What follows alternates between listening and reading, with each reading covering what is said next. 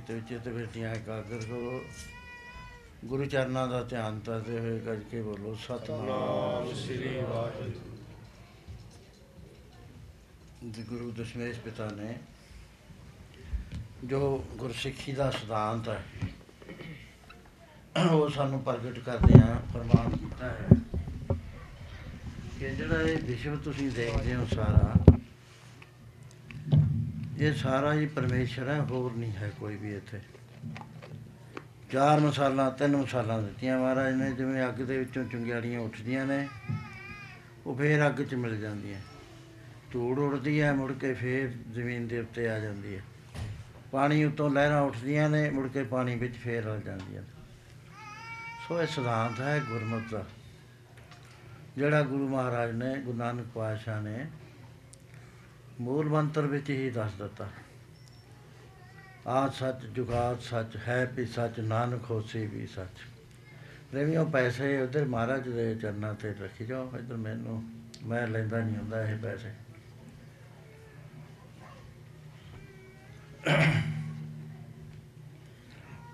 ਇੱਥੇ ਇੱਕੋ ਹੀ ਪਰਮੇਸ਼ਰ ਹੈ।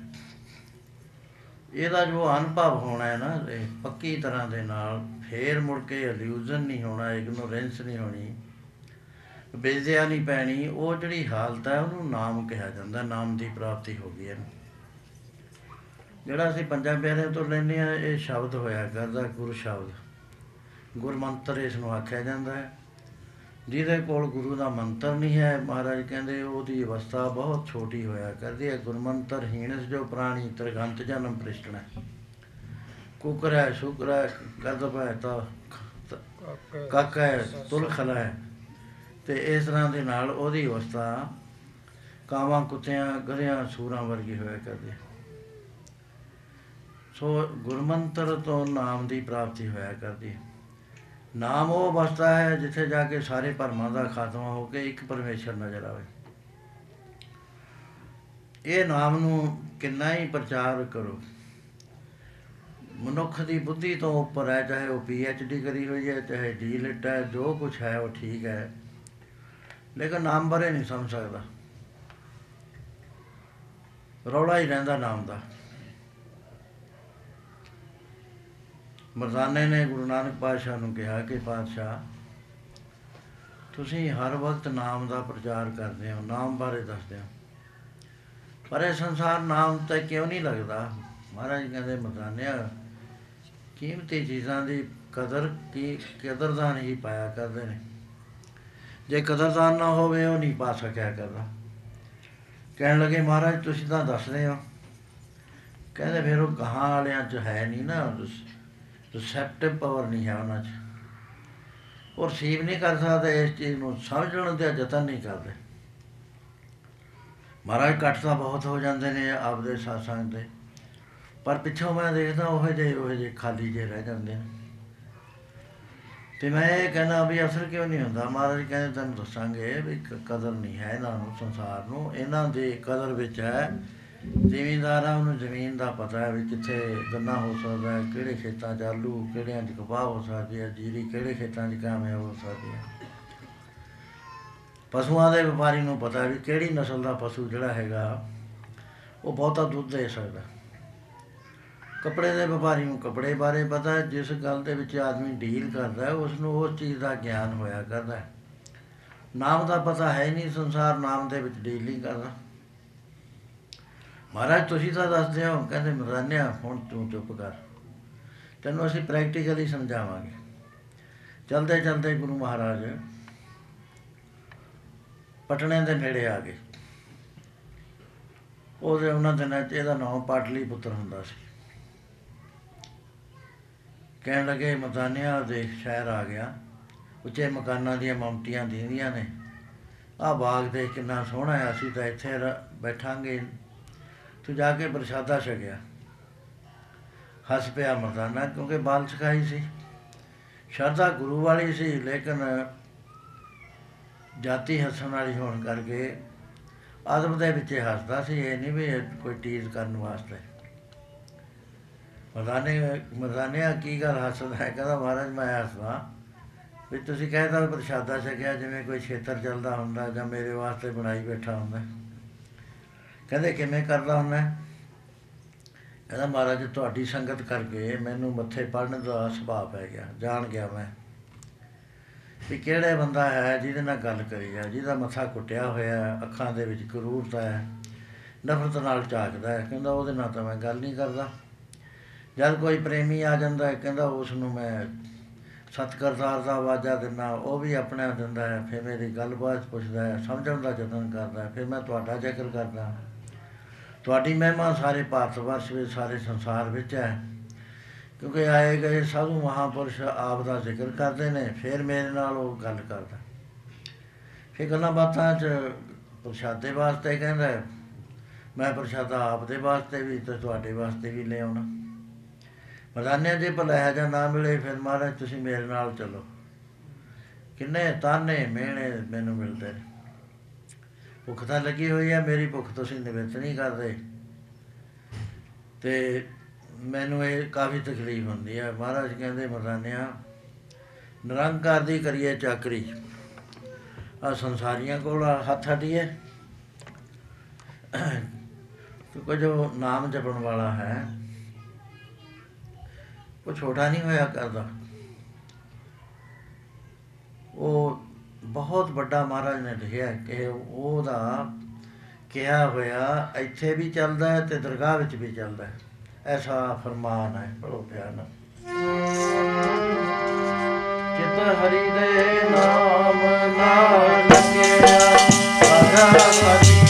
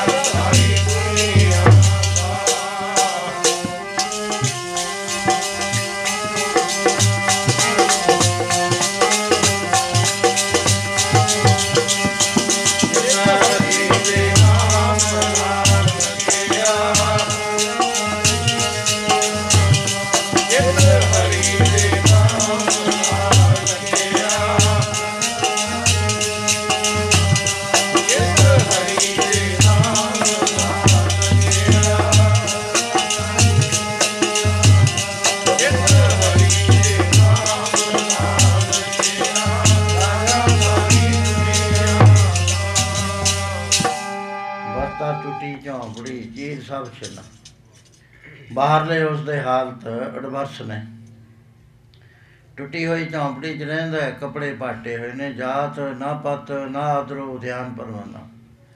ਨਾ ਪਤਾ ਹੋਣ ਕਰਕੇ ਸੰਸਾਰ ਦਾ ਕੋਈ ਆਦਰ ਨਹੀਂ ਕਰਦਾ, ਜੰਗਲਾਂ 'ਚ ਘੁੰਮਦਾ ਰਹਿੰਦਾ ਹੈ।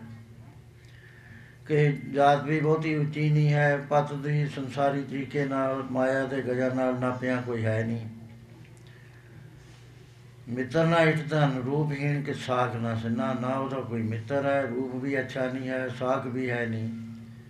ਪਰ ਜੇ ਉਸ ਦੇ ਚਿੱਤ ਵਿੱਚ ਵੈਗਰੂ ਵਸਿਆ ਹੋਵੇ, ਨਾਮ ਦਾ ਵਾਸਾ ਹੋ ਗਿਆ ਹੋਵੇ, ਰਾਜਾ ਸਗਲੀ ਸ੍ਰਿਸ਼ਟ ਦਾ ਨਾਮ ਮਨ ਪੈਣਾ ਉਹ ਸਾਰੀ ਸ੍ਰਿਸ਼ਟੀ ਦਾ ਰਾਜਾ ਹੈ।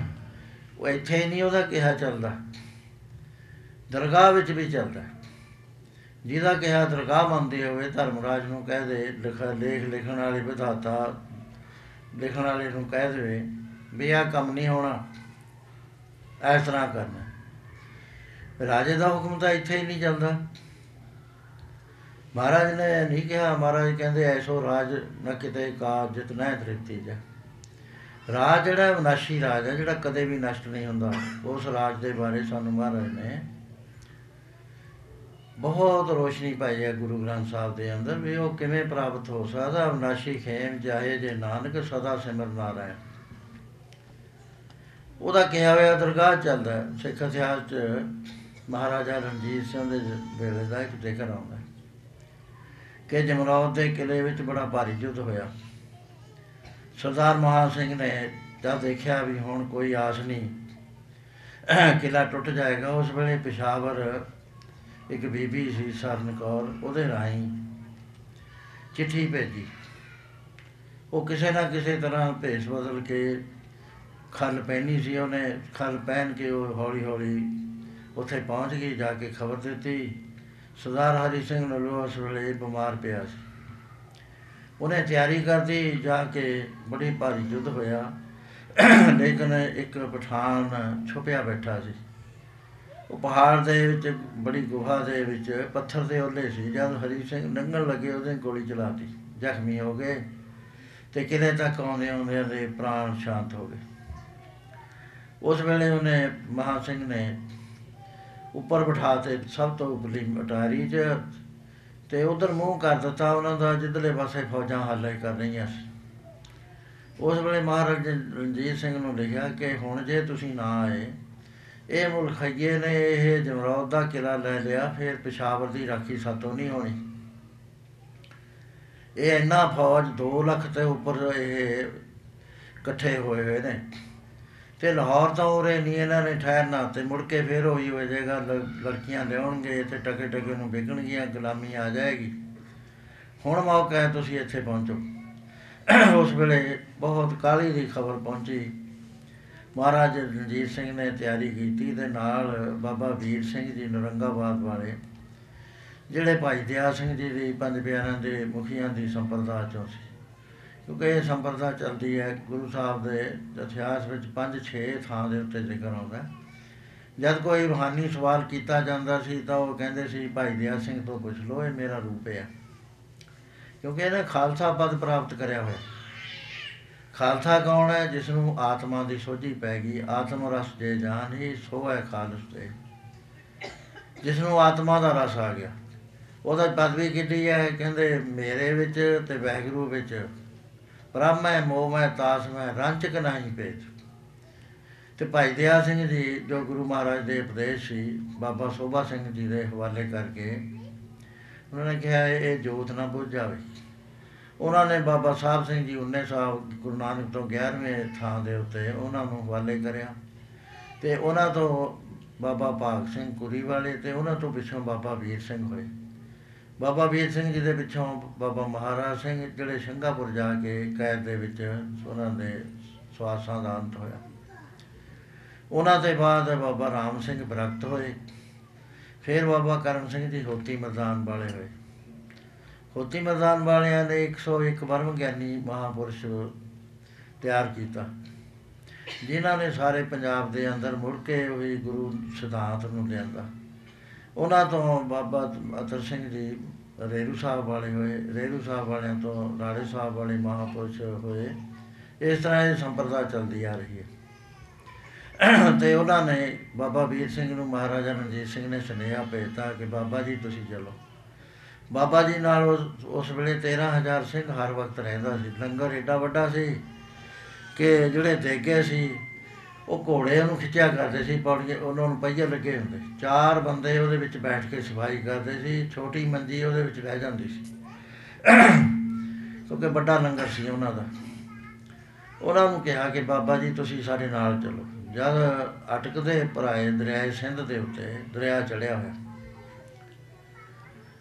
ਉਸ ਵੇਲੇ ਮਹਾਰਾਜਾ ਰਣਜੀਤ ਸਿੰਘ ਨੇ ਕਿਹਾ, ਬਾਬਾ ਜੀ, ਹੁਣ ਤਾਂ ਪਤਾ ਨਹੀਂ ਇਹ ਕਦ ਉਤਰੇ।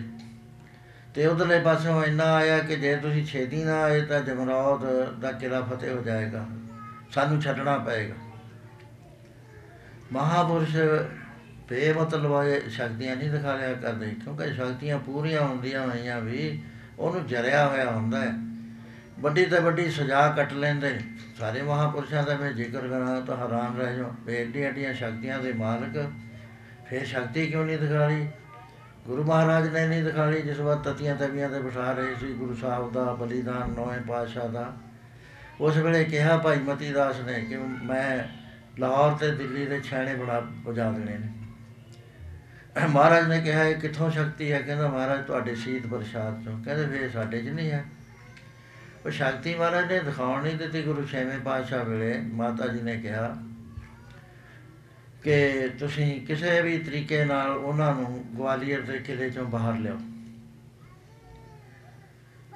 ਉਹ ਪਾਏ ਬਾਬਾ ਬੁੱਢਾ ਜੀ ਕੋਲ ਗਏ। ਬਾਬਾ ਬੁੱਢਾ ਜੀ ਨੇ ਕਿਹਾ ਵੀ ਹਾਂ, ਮਾਤਾ ਜੀ ਠੀਕ ਹੈ, ਕਹਿੰਦੇ ਨੇ ਅੱਗੇ ਉਹਨਾਂ ਨੇ ਪੰਜਵੇਂ ਪਾਤਸ਼ਾਹ ਨੂੰ ਸ਼ਹੀਦ ਕਰਤਾ ਹੈ, ਐਸਾ ਨਾ ਹੋਵੇ ਵੀ ਉਹ, ਕਿਉਂਕਿ ਉਹ ਕਿਲੇ ਵਿੱਚ ਤਾਂ ਉਹੀ ਜਾਂਦਾ ਜਿਹਨੂੰ ਮੁੜ ਕੇ ਜਿਉਂਦੇ ਨੂੰ ਨਿਕਲਣਾ ਉਸ ਵੇਲੇ ਦੋ ਸਿੰਘਾਂ ਨੇ ਸ਼ਕਤੀ ਦਿਖਾਤੀ। ਰਾਤ ਨੂੰ ਸ਼ੇਰ ਬਣ ਕੇ ਜਹਾਂਗੀਰ ਦੇ ਉੱਤੇ ਖੜ ਜਾਂਦੇ ਸੀ।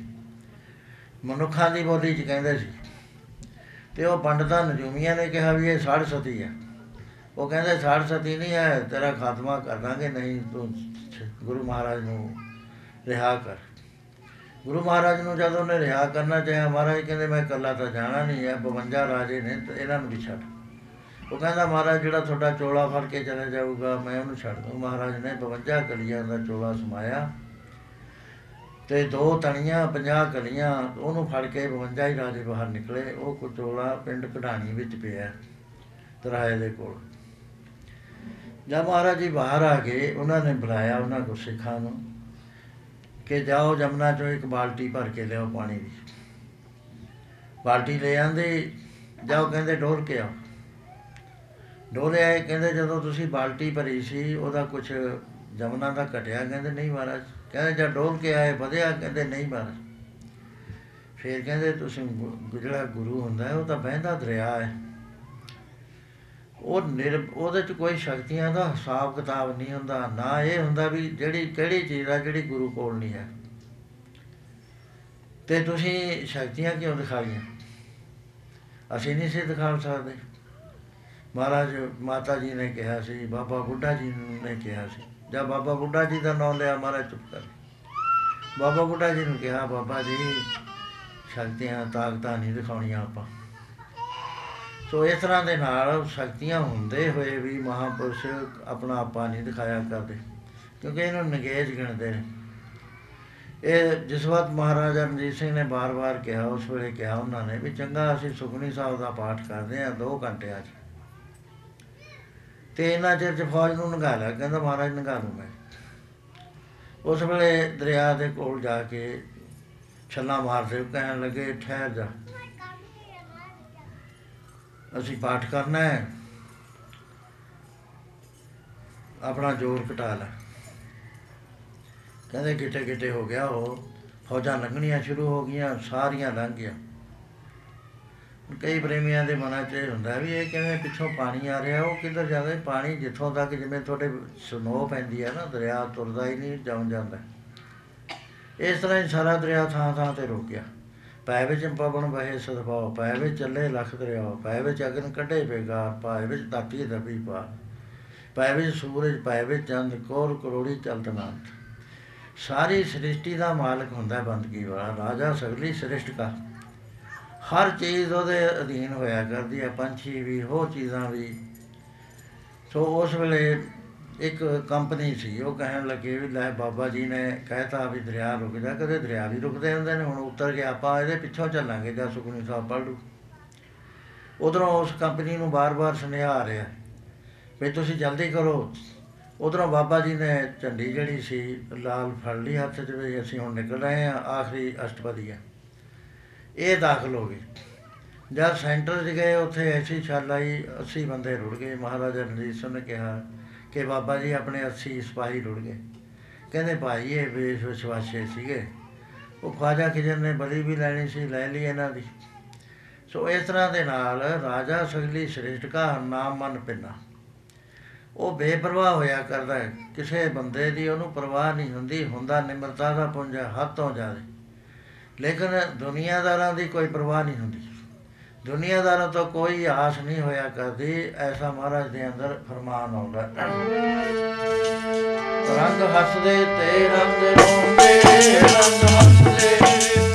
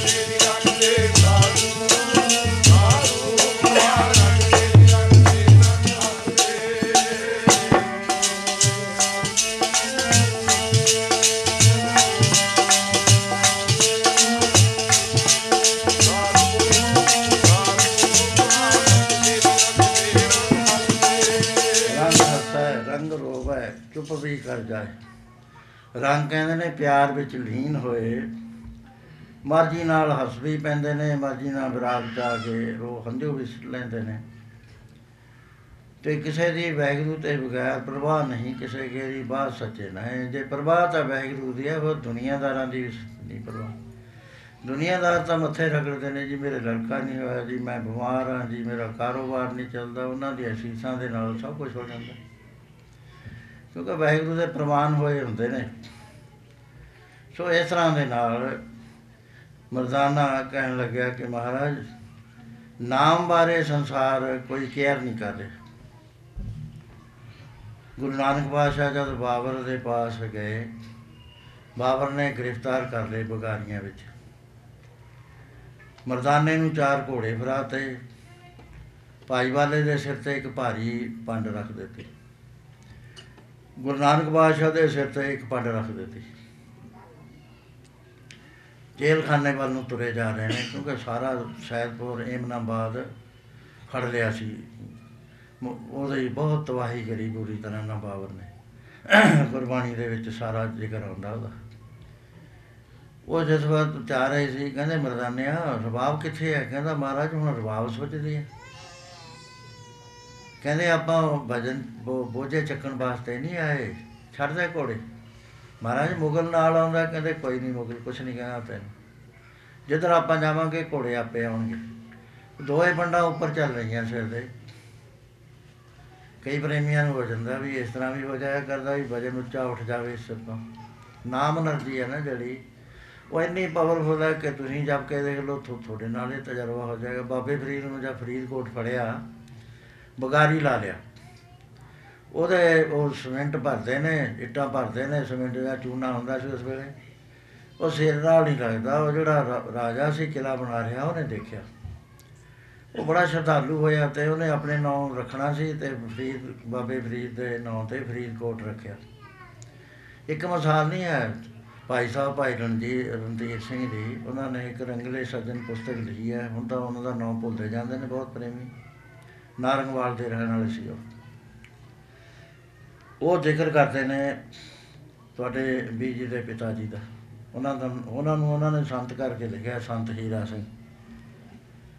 ਉਹ ਕਹਿੰਦੇ ਵੀ ਉਹ ਚਾ- ਬਾਹਰ ਵਿੱਚ ਸੀਗੇ, ਜਦੋਂ ਪਟਸੂਆਂ ਨੂੰ ਪੱਠੇ ਲੈ ਕੇ ਆਉਂਦੇ, ਸ਼ਾਮ ਨੂੰ ਬਾਹਰ ਦਰਵਾਜ਼ੇ ਦੇ ਵਿੱਚ ਸੰਗ, ਬਹੁਤ ਸਾਰੇ ਪ੍ਰੇਮੀ ਖੜੇ ਹੋ ਕੇ ਦੇਖਦੇ ਸੀ। ਅੱਧੇ ਕਹਿੰਦੇ ਸੀ ਵੀ ਹੀਰਾ ਸਿੰਘ ਦੇ ਸਿਰ ਨਾਲ ਚਰੀ ਦਾ ਭਾਰਾ ਨਹੀਂ ਲੱਗਿਆ ਹੁੰਦਾ, ਇੱਕ ਗਿੱਠ ਉੱਚਾ ਹੁੰਦਾ। ਇੱਕ ਨੂੰ ਦੇਖਣਾ ਵੀ ਹੈਗਾ, ਲੱਗਿਆ ਹੋਇਆ ਐਹੀ ਰਿਹਾ ਉੱਥੇ। ਉਹ ਬਾਪੂ ਜੀ ਦੇ ਸਿਰ ਤੇ ਨਹੀਂ ਸੀ ਲੱਗਦਾ ਕੁਝ ਵੀ। ਸੋ ਇਹ ਕੋਈ ਬਾਤ ਨਹੀਂ ਹੈ, ਇਹ ਨਾਮ એનર્ਜੀ ਦਾ ਹੋਇਆ ਕਰਦਾ। ਜਿੰਨਾ ਨਾਮ ਪਰਬਲ ਹੋ ਜੇ ਵੱਡੀਆਂ ਵੱਡੀਆਂ ਬਾਤਾਂ ਹੋ ਜਾਂਦੀਆਂ ਤਾਂ ਗੱਲੇ ਕੁਝ ਨਹੀਂ ਹੈ। ਸੋ ਗੁਰੂ ਨਾਨਕ ਪਾਤਸ਼ਾਹ ਚਲੇ ਗਏ, ਚੱਕੀਆਂ ਦੇਤੀਆਂ ਸਾਰਿਆਂ ਨੂੰ। ਮਰਦਾਨਾ ਸ਼ਬਦ ਪੜਦਾ ਜਾਂਦਾ ਹੈ। ਉਹ ਮੁਗਲ ਹੈਰਾਨ ਨੇ ਵੀ ਇਹਨਾਂ ਦੇ ਸਿਰਾਂ ਤੇ ਤਾਂ ਜਿਹੜਾ ਬੋਝ ਹੈ, ਨਾਲ ਨਹੀਂ ਲੱਗਿਆ ਹੋਇਆ। ਘੋੜੇ ਪਿੱਛੇ ਪਿੱਛੇ ਤੁਰੇ ਜਾ ਰਹੇ ਨੇ। ਉੱਥੇ ਜਦ ਚੱਕੀਆਂ ਤੇ ਗਏ, ਮਹਾਰਾਜ ਕਹਿਣ ਲੱਗੇ ਮਰਦਾਨਿਆ ਕੀਰਤਨ ਕਰ, ਆਪਾਂ ਚੱਕੀਆਂ ਨਹੀਂ ਚਲਾਉਣੀਆਂ। ਉਹ ਜਿਸ ਬਾਤ ਕੀਰਤਨ ਸ਼ੁਰੂ ਹੋਇਆ ਤਾਂ ਉਸ ਵੇਲੇ ਗੁਰੂ ਨਾਨਕ ਦੀਆਂ ਹੀ ਚੱਕੀਆਂ ਨਹੀਂ, ਸਾਰੇ ਕੈਦੀਆਂ ਦੀਆਂ ਚੱਕੀਆਂ ਆਪੇ ਹੀ ਚੱਲਣੀਆਂ ਸ਼ੁਰੂ ਹੋ ਗਈਆਂ ਤੇ ਸਾਰਿਆਂ ਦੀ ਸਮਾਧੀ ਲੱਗ ਗਈ। ਉਹ ਜਿਹੜੇ ਪਹਿਰੇਦਾਰ ਸੀ, ਉਹਨਾਂ ਦੇ ਵੀ ਲੱਗ ਗਈ।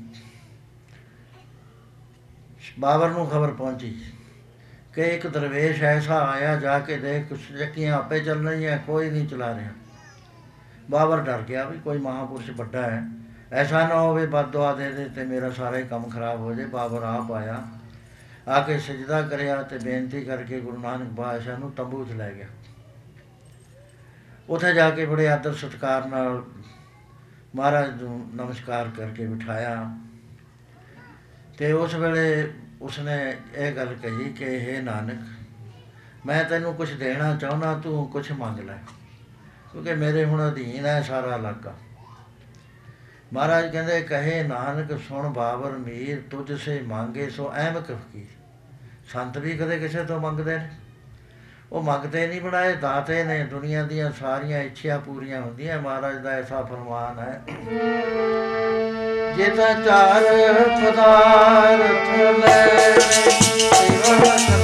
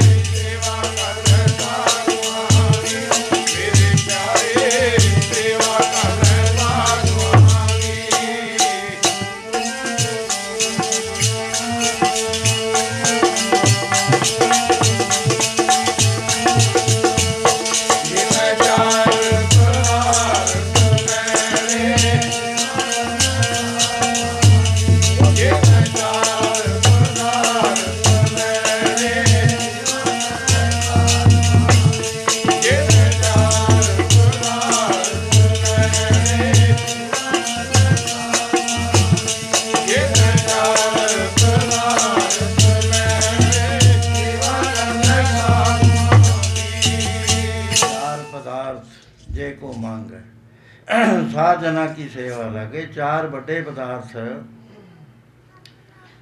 ਅਰਥ ਪੈਸਾ ਟਕਾ ਘੱਟ ਹੈ, ਉਹ ਪੂਰਾ ਹੋ ਜਾਣਾ। ਤੇ ਕਾਮਨਾ ਪੂਰੀਆਂ ਹੋ ਜਾਣੀਆਂ, ਧਰਮ ਦਾ ਜੀਵਨ ਪ੍ਰਾਪਤ ਹੋ ਜਾਣਾ ਤੇ ਫਿਰ ਮੁਕਤੀ ਪ੍ਰਾਪਤ ਹੋ ਜਾਣੀ, ਇਹ ਵੱਡੇ ਪਦਾਰਥ ਨੇ।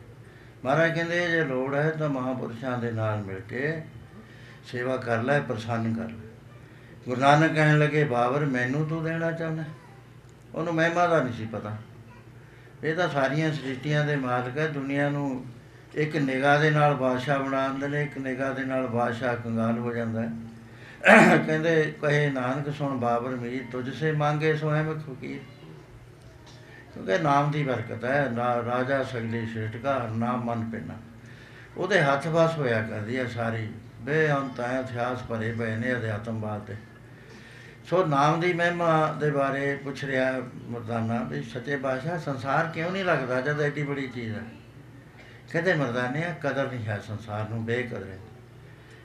ਉਹ ਸ਼ਹਿਰ ਆ ਗਿਆ ਤੇ ਮਹਾਰਾਜ ਨੂੰ ਜਦ ਕਿਹਾ ਵੀ ਅਸੀਂ, ਮੈਂ ਫਿਰ ਮਹਾਰਾਜ ਆਇਆ ਮੰਗਦਾ, ਮਹਾਰਾਜ ਕਹਿੰਦੇ ਮਰਦਾਨਿਆਂ ਨਿਰੰਕਾਰ ਦੀ ਕਰੀਏ, ਚਾਕਰੀ ਤੇ ਦੁਨੀਆ ਦੇ ਅੱਗੇ ਹੱਥ ਅੜੀਆ ਮਹਾਰਾਜ ਜੀ ਨੇ ਚਰਨ ਖੜਾਮ ਚੋਂ ਕੱਢਿਆ ਤੇ ਗੂਠੇ ਨਾਲ ਜ਼ਮੀਨ ਥੋੜੀ ਜੀ ਇਸ ਤਰ੍ਹਾਂ ਪੱਟੀ ਕਹਿੰਦੇ ਆ, ਚੱਕ ਲੈ ਇੱਕ, ਇਹ ਬੇਕੀਮਤੀ ਲਾਲ ਹੈ, ਜਾ ਕੇ ਪੁੱਛਿਆ ਇਹਦੀ ਕੀਮਤ ਕੀ ਹੈ। ਨਾਲੇ ਪ੍ਰਸ਼ਾਦਾ ਛਕਿਆ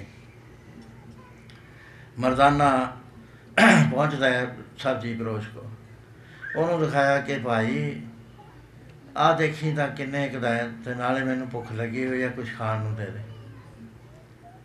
ਦੇਖਿਆ ਕਹਿੰਦਾ ਅਜੇ ਤਾਂ ਬੱਟੀ ਹੈ ਗੰਗਾ ਦੇ ਕੰਢੇ ਆਵੇਂ ਪਈਆਂ ਨੇ, ਇਹ ਇਹਦੇ 'ਚ ਕਿਹੜੀ ਖਾਸ ਚੀਜ਼ ਹੈ?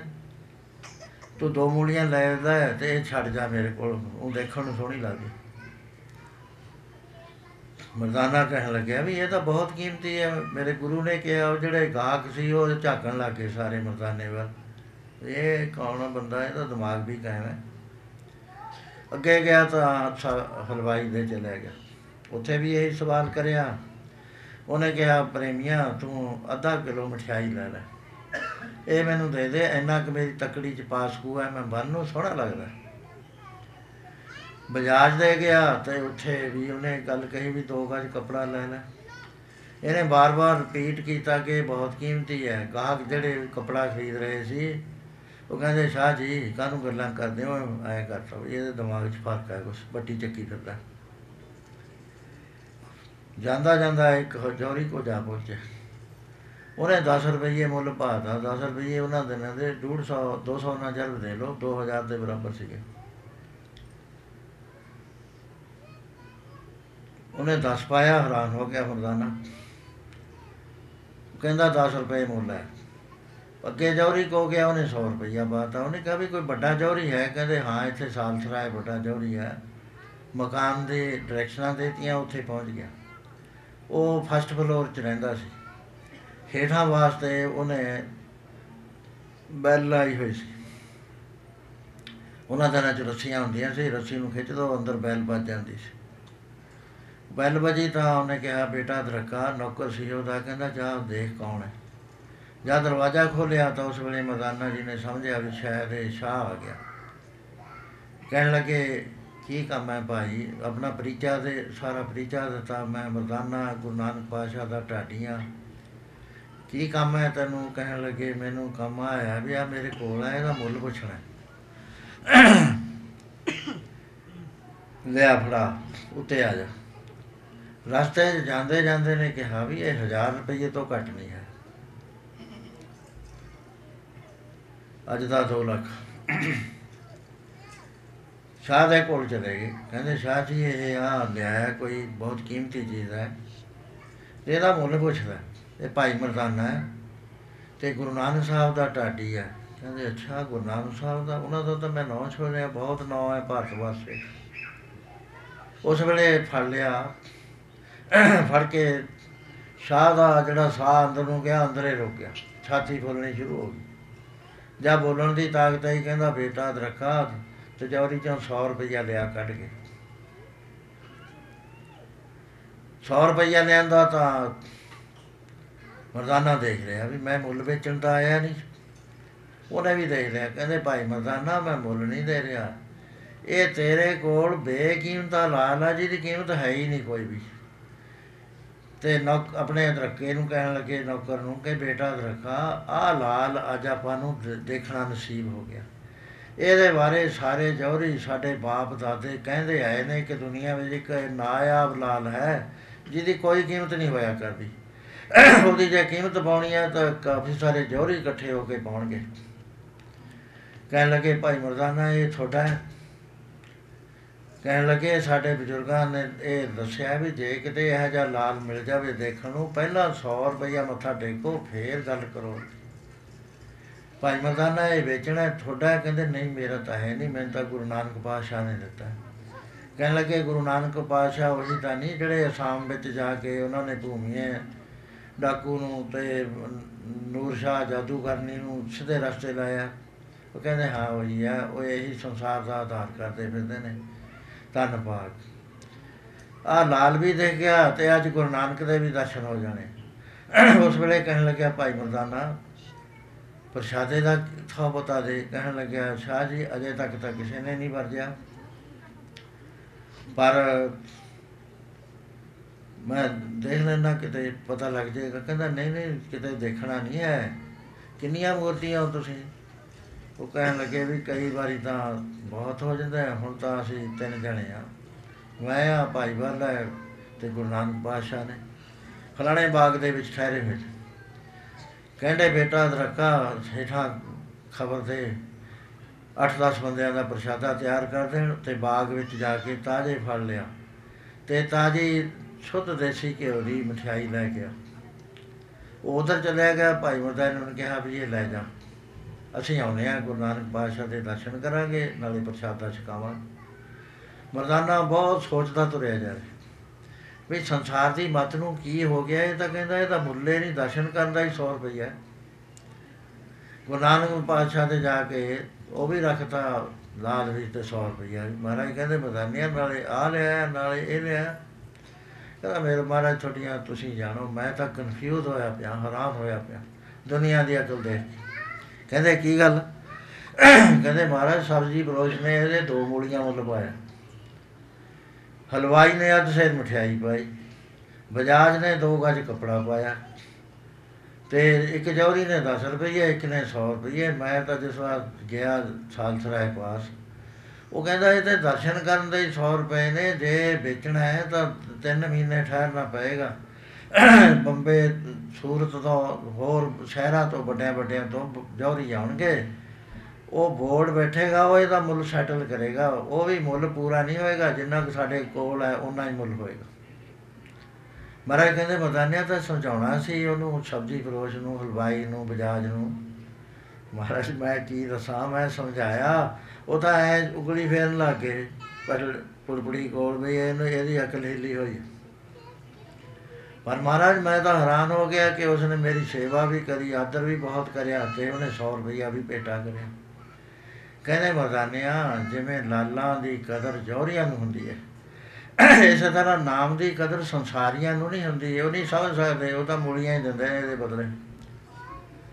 ਤੇ ਉਹ ਤਾਂ ਮਠਿਆਈ ਦੇ ਕੇ ਹੀ ਸਾਰਦੇ ਨੇ ਨਾਮ ਦੀ ਮਹਿਮਾ ਜੇ ਪੁੱਛਣੀ ਹੈ ਤਾਂ ਬੰਦਗੀ ਕਰਨ ਵਾਲਿਆਂ ਨੂੰ ਇਸ ਦੀ ਮਹਿਮਾ ਦਾ ਪਤਾ ਹੁੰਦਾ ਹੈ, ਐ ਬਾਲੋ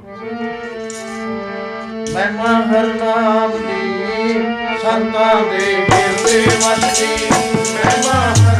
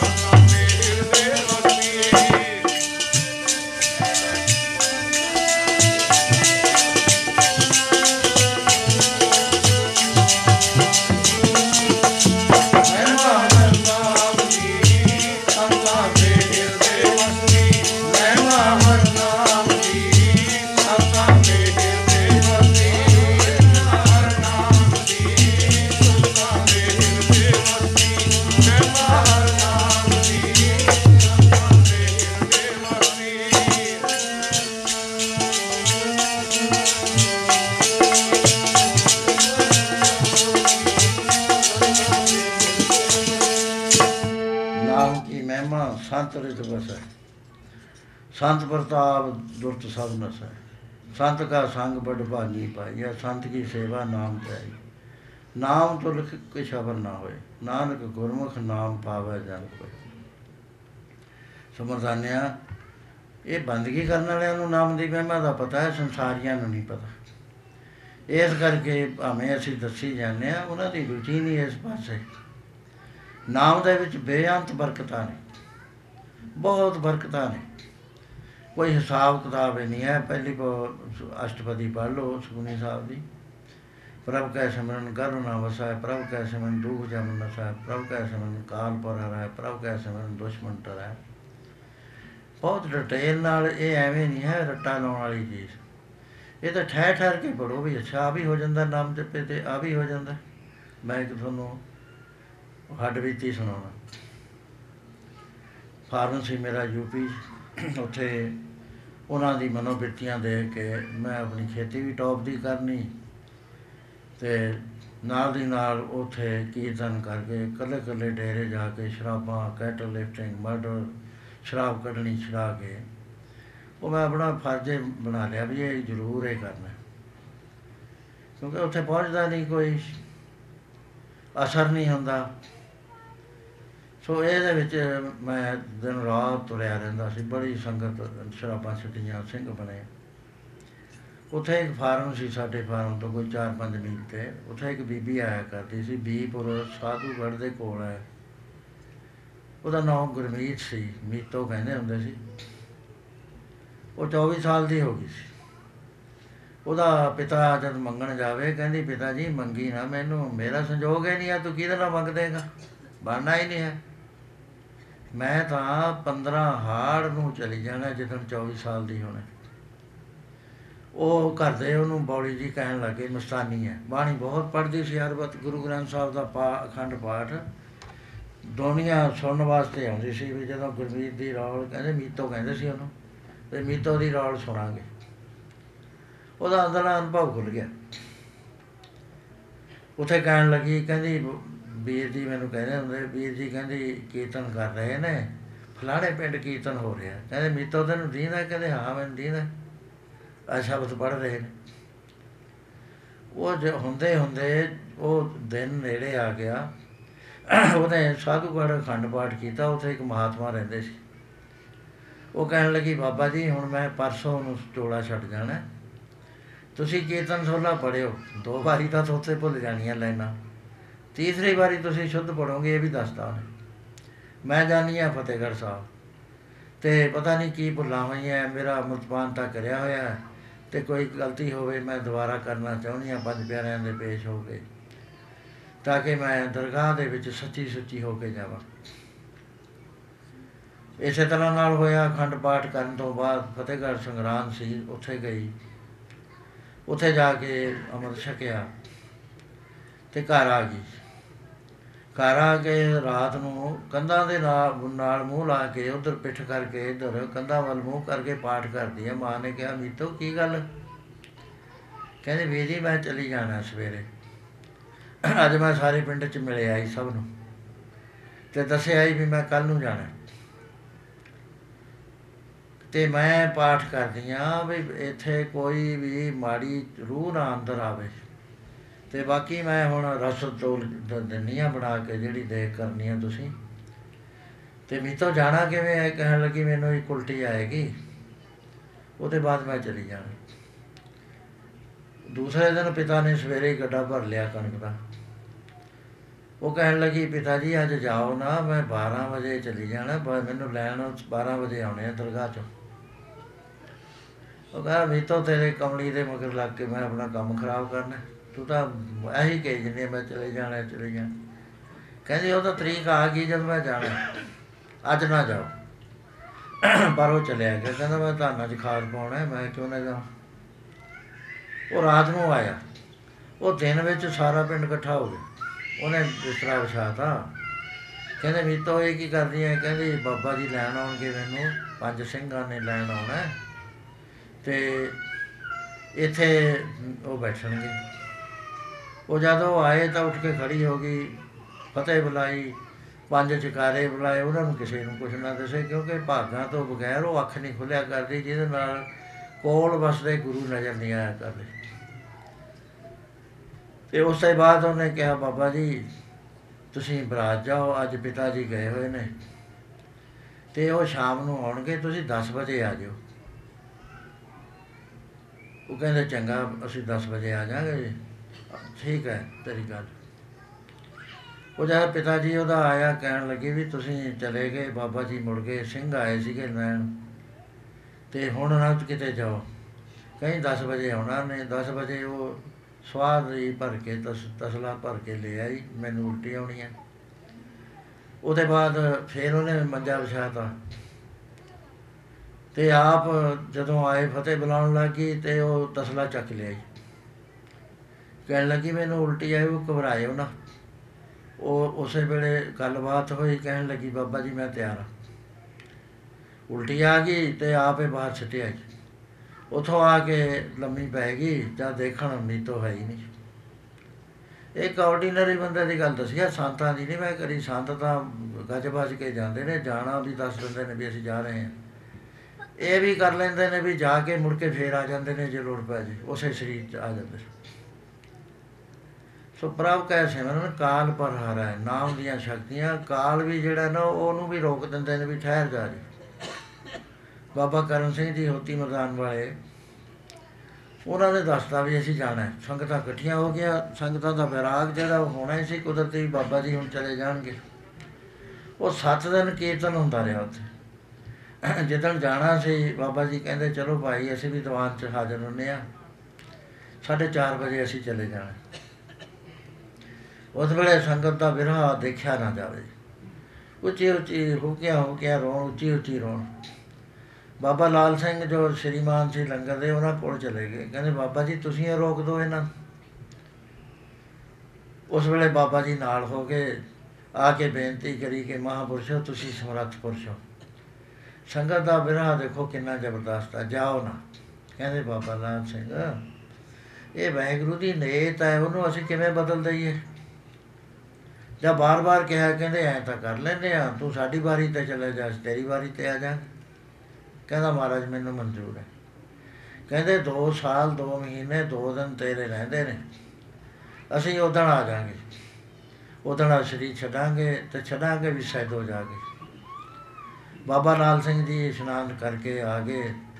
4 ਵਜੇ ਹਾਜ਼ਰ ਹੋ ਗਏ ਤੇ ਬੜੇ ਬੇਨਤੀ ਦੇ ਸ਼ਬਦ ਪੜ੍ਹੇ। 4 ਵਜੇ ਕੇ 25 ਮਿੰਟ ਤੇ ਉਹ ਬਖਸ਼ੇ 'ਚ ਪੈ ਗਏ।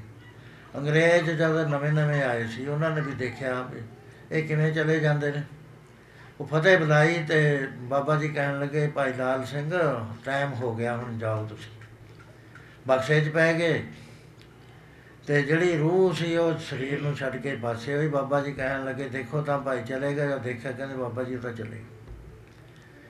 ਸੋ ਇਹ ਸਾਰੀਆਂ ਸ਼ਕਤੀਆਂ ਪਰਮੇਸ਼ਰ ਦੇ ਨਾਮ ਵਿੱਚ ਹੈ ਸਾਧ ਸੰਗਤ ਜੀ। ਲੇਕਿਨ ਗੁਰੂ ਸਾਹਿਬ ਨੇ ਮਨਾ ਕੀਤੀਆਂ ਹੋਈਆਂ ਨੇ ਕਿ ਰਿੱਧ ਸਿੱਧ ਸਭ ਮੋਹ ਹੈ, ਨਾਮ ਨਾ ਬਸੇ ਬਣਾਏ ਗੁਰਸਿੱਖ ਕਿੰਨਾ ਹੀ ਪੂਰਾ ਹੋਵੇ, ਸ਼ਕਤੀ ਵੱਲ ਨਹੀਂ ਜਾਂਦਾ ਵੀ ਸ਼ਕਤੀ ਦਿਖਾਦਾ ਗੁਰੂ ਦਸਵੇਂ ਪਾਤਸ਼ਾਹ ਨੂੰ ਪੁੱਛਿਆ ਵੀ ਗੁਰੂ ਨੌਵੇਂ ਪਾਤਸ਼ਾਹ ਨੇ ਕਿਉਂ ਨਾ ਸ਼ਕਤੀ ਦਿਖਾਈ? ਤੇ ਆਪ ਬਲੀਦਾਨ ਦੇ ਤਾਂ ਮਹਾਰਾਜ ਕਹਿੰਦੇ, ਨਾਟਕ ਜੇਟ ਕੀਏ ਕੋ ਕਾਜਾ ਪ੍ਰਭ ਲੋਗਨ ਕੋ ਆਪ ਤਲਾਜਾ ਪ੍ਰਭੂ ਦੇ ਲੋਕ ਨਹੀਂ ਕਰਦੇ। ਤੇ ਉਹਨੇ ਰਾਮ ਰਾਏ ਨੇ 72 ਸ਼ਕਤੀਆਂ ਦਿਖਾਲੀਆਂ ਔਰੰਗਜ਼ੇਬ ਨੇ ਦੇਖਿਆ, ਉਹ ਕਾਇਲ ਤਾਂ ਨਾ ਹੋਇਆ ਨਾ। ਉਹ ਤਮਾਸ਼ਾ ਦੇਖਦਾ ਰਿਹਾ। ਕਹਿੰਦੇ ਇਹ ਨਾਟਕ ਜੇਟ ਨੇ, ਪ੍ਰਭੂ ਦੇ ਲੋਕ ਨਹੀਂ ਦਿਖਾਉਂਦੇ ਹੁੰਦੇ ਬਲੀਦਾਨ ਦੇ ਦੇਣਗੇ। ਸੀਸ ਦਿਆ ਪਰ ਸਿਰ ਨਾ ਦਿਆ। ਸੋ ਇਸ ਤਰ੍ਹਾਂ ਨਾਮ ਦੀ ਮਹਿਮਾ ਦਾ ਸੰਸਾਰ ਨੂੰ ਪਤਾ ਨਹੀਂ, ਗੁਰੂ ਨਾਨਕ ਕਹਿਣ ਲੱਗੇ, ਮਰਦਾਨਿਆਂ, ਇਹ ਰੁਚੀ ਨਹੀਂ ਇਹਨਾਂ ਦੇ ਅੰਦਰ ਜਾਗਦੀ, ਮਹਿਮਾ ਦਾ ਇਹਨਾਂ ਨੂੰ ਪਤਾ ਨਹੀਂ। ਇਹਨਾਂ ਨੂੰ ਮਹਿਮਾ ਦਾ ਪਤਾ ਹੈ ਜੋਬ ਦਾ, ਚੀਜ਼ਾਂ ਦਾ, ਕਾਰਾਂ ਦਾ, ਕੋਠੀਆਂ ਦਾ, ਇਹਨਾਂ ਦੀ ਮਹਿਮਾ ਨੂੰ ਜਾਣਦੇ ਨੇ ਜਿਹੜੀਆਂ ਨਾਸ਼ ਹੋਣ ਵਾਲੀਆਂ ਨੇ। ਜਿਹੜੇ ਨਾਮ ਨੇ ਹਰ ਥਾਂ ਦੇ ਉੱਤੇ ਸਹਾਇਤਾ ਕਰਨੀ ਹੈ, ਉਹਦਾ ਸੰਸਾਰ ਨੂੰ ਪਤਾ ਨਹੀਂ। ਉਸ ਵੇਲੇ ਸਾਲਤਰਾਏ ਵੀ ਆ ਗਿਆ ਆ ਕੇ ਬੜੀ ਤਾਰੀਫ ਕਰੀ ਉਹਦੀ ਹੀਰੇ ਦੀ, ਲਾਲ ਦੀ। ਮਹਾਰਾਜ ਕਹਿੰਦੇ ਸਾਲਤਰਾਏ ਤੇਰੇ ਅੰਦਰ ਜਿਹੜਾ ਲਾਲ ਹੈ ਨਾ, ਉਹਦੀ ਕੋਈ ਕੀਮਤ ਹੀ ਨਹੀਂ ਹੈ। ਉਹ ਕਿਹੜਾ ਲਾਲ ਹੈ ਮਹਾਰਾਜ? ਮੇਰੇ ਕੋਲ ਤਾਂ ਹੈ ਨਹੀਂ। ਕਹਿੰਦੇ, ਤੇਰੇ ਖਜ਼ਾਨੇ ਦੀ ਨਹੀਂ ਅਸੀਂ ਗੱਲ ਕਰਦੇ। ਤੇਰੇ ਕੋਲ ਹੁਣ ਤੇਰੀ ਬਾਡੀ ਵਿੱਚ ਹੈ। ਨਾਉ ਨੇ ਦਾ ਅੰਮ੍ਰਿਤ ਪ੍ਰਭ ਕੋ ਨਾਮ ਦੇਹੀ ਮੈਂ ਇਸ ਕੋ ਅਵਸਰਾ ਸੁਨ ਸਮਾਦ ਅਨ ਤੈਨਾਦ ਕਹਿ ਨਾ ਜਾਈਏ ਚਾਰ ਦਿਵਸਮਾ ਤੇਰੀ ਦੇਹੀ ਦੇ ਵਿੱਚ ਨਾਮ ਦਾ ਵਸ ਹੈ। ਉਹਦਾ ਤੈਨੂੰ ਪਤਾ ਨਹੀਂ, ਹੀਰਿਆਂ ਦੀ ਤੂੰ ਪਰਖ ਕਰਨ ਜਾਣਦਾ ਹੈ। ਉਹ ਲਾਲ ਦੀ ਪਰਖ ਕਰ ਲਈ ਵੀ ਬੇਮੁੱਲ ਹੈ। ਪਰ ਨਾਮ ਦਾ ਤਾਂ ਕੋਈ ਮੁੱਲ ਹੀ ਨਹੀਂ ਹੈ। ਇਸ ਤਰ੍ਹਾਂ ਮਹਾਰਾਜ ਫਰਮਾਨ ਕਰਦੇ ਹਨ ਨਾਮ ਮੁੱਲਾ ਜੀ, ਮੇਰੇ ਸਾਹਿਬ ਦਾ।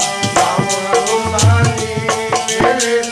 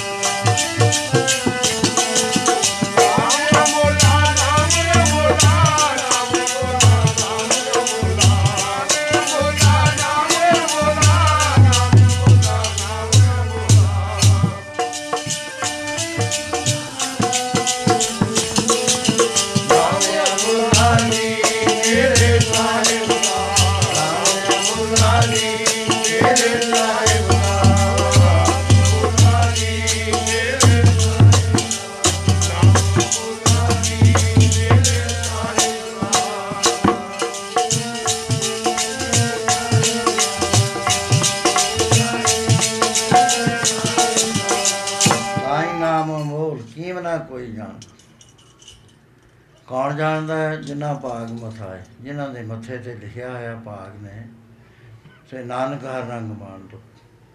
ਸੋ ਇਸ ਤਰ੍ਹਾਂ ਪ੍ਰਚਾਰ ਗੁਰੂ ਗ੍ਰੰਥ ਸਾਹਿਬ ਜਿਹੜੇ ਨੇ ਨਾ, ਉਹ ਹੋਰ ਕੋਈ ਗੱਲ ਨਹੀਂ ਕਹਿੰਦੇ, ਨਾਨਕ ਕੇ ਘਰ ਕੇਵਲ ਨਾਮ। ਸਾਡੇ ਕੋਲ ਤਾਂ ਨਾਮ ਤੋਂ ਬਿਨਾਂ ਦੂਸਰੀ ਗੱਲ ਨਹੀਂ ਹੈ। ਸਾਨੂੰ ਹੋਰ ਚੀਜ਼ਾਂ ਦੀ ਲੋੜ ਵੀ ਨਹੀਂ ਰਾਜ ਨਾ ਚਾਹੂੰ ਮੁਕਤ ਨਾ ਚਾਹੂੰ ਮਨ ਪ੍ਰੀਤ ਚਰਨ ਕਮਲਾਰੇ। ਸੋ ਇਸ ਤਰ੍ਹਾਂ ਨਾਮ ਬਾਰੇ ਸੰਸਾਰ ਅਣਜਾਣ ਹੈ। ਮਹਾਰਾਜ ਕਹਿੰਦੇ, ਤੇਰੀ ਹਰ ਸਫੀਅਤ ਦੇ ਵਿੱਚ, ਜਿੱਥੇ ਐਸਾ ਹਾਲ ਹੋ ਜਾਏਗਾ, ਕੋਈ ਤੈਨੂੰ ਮਦਦ ਦੇਣ ਵਾਲਾ ਵੀ ਨਹੀਂ ਆਗੇ ਜਾਂ ਕੋ ਮੁਸ਼ਕਲ ਅਤ ਬਣੇ, ਟੋਈ ਕੋਈ ਨਾ ਦੇ, ਲਾਗੂ ਹੋਏ ਦੁਸ਼ਮਣਾ ਸਾਖ ਵੀ ਬਜ ਗਲੇ ਭਜੈ ਸਭ ਉਹ ਆਸਰਾ, ਚੁੱਕੈ ਸਭ ਉਸਰਾ ਉਹ ਚਿਤਾ ਵਾ ਉਸ ਪਾਰ ਬ੍ਰਹਮ ਤਾਂ ਲਗੇ ਨਾ ਤਤੀ। ਜੇ ਵਾਹਿਗੁਰੂ ਚਿੱਤਾ ਆ ਜਾਵੇ ਤਤੀ ਵਾ ਨਹੀਂ ਲੱਗਿਆ ਕਰਦੀ, ਹਰ ਥਾਂ ਸਹਾਇਤਾ ਕਰਦਾ ਹੈ ਬੜੋ ਤੇਰੀ ਨਾਮ ਨੇ ਸਹਾਇਤਾ ਕਰਨੀ ਔਖੀ ਵੇਲਾ ਔਖੀ ਵੇਲਾ ਨਾਮ ਨੇ ਸਹਾਇਤਾ ਕਰਨੀ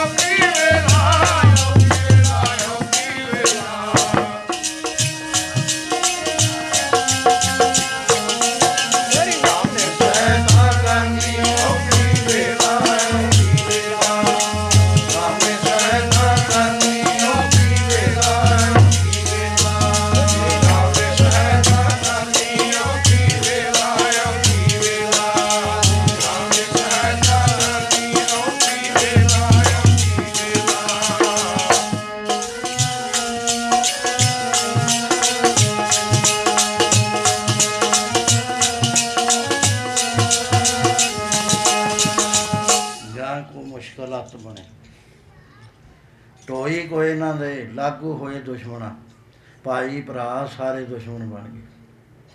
ਕੋਈ ਵੀ ਸਾਥ ਨਹੀਂ ਦੇ ਰਿਹਾ। ਸਾਗ ਵੀ ਭੱਜ ਖੜੇ, ਸਭੋ ਭਜਿਆ ਆਸਰਾ ਚੁੱਕਾ ਸਭ ਉਸਰਾ। ਜਿਤਾਵਾ ਉਸ ਪਾਰ ਬ੍ਰਹਮ ਤ ਲਗੇ ਨਾ ਤਤੀਵਾ ਇੱਕ ਗੁਰੂ ਗ੍ਰੰਥ ਸਾਹਿਬ ਦੇ ਅੰਦਰ ਜ਼ਿਕਰ ਆਉਂਦਾ ਹੈ।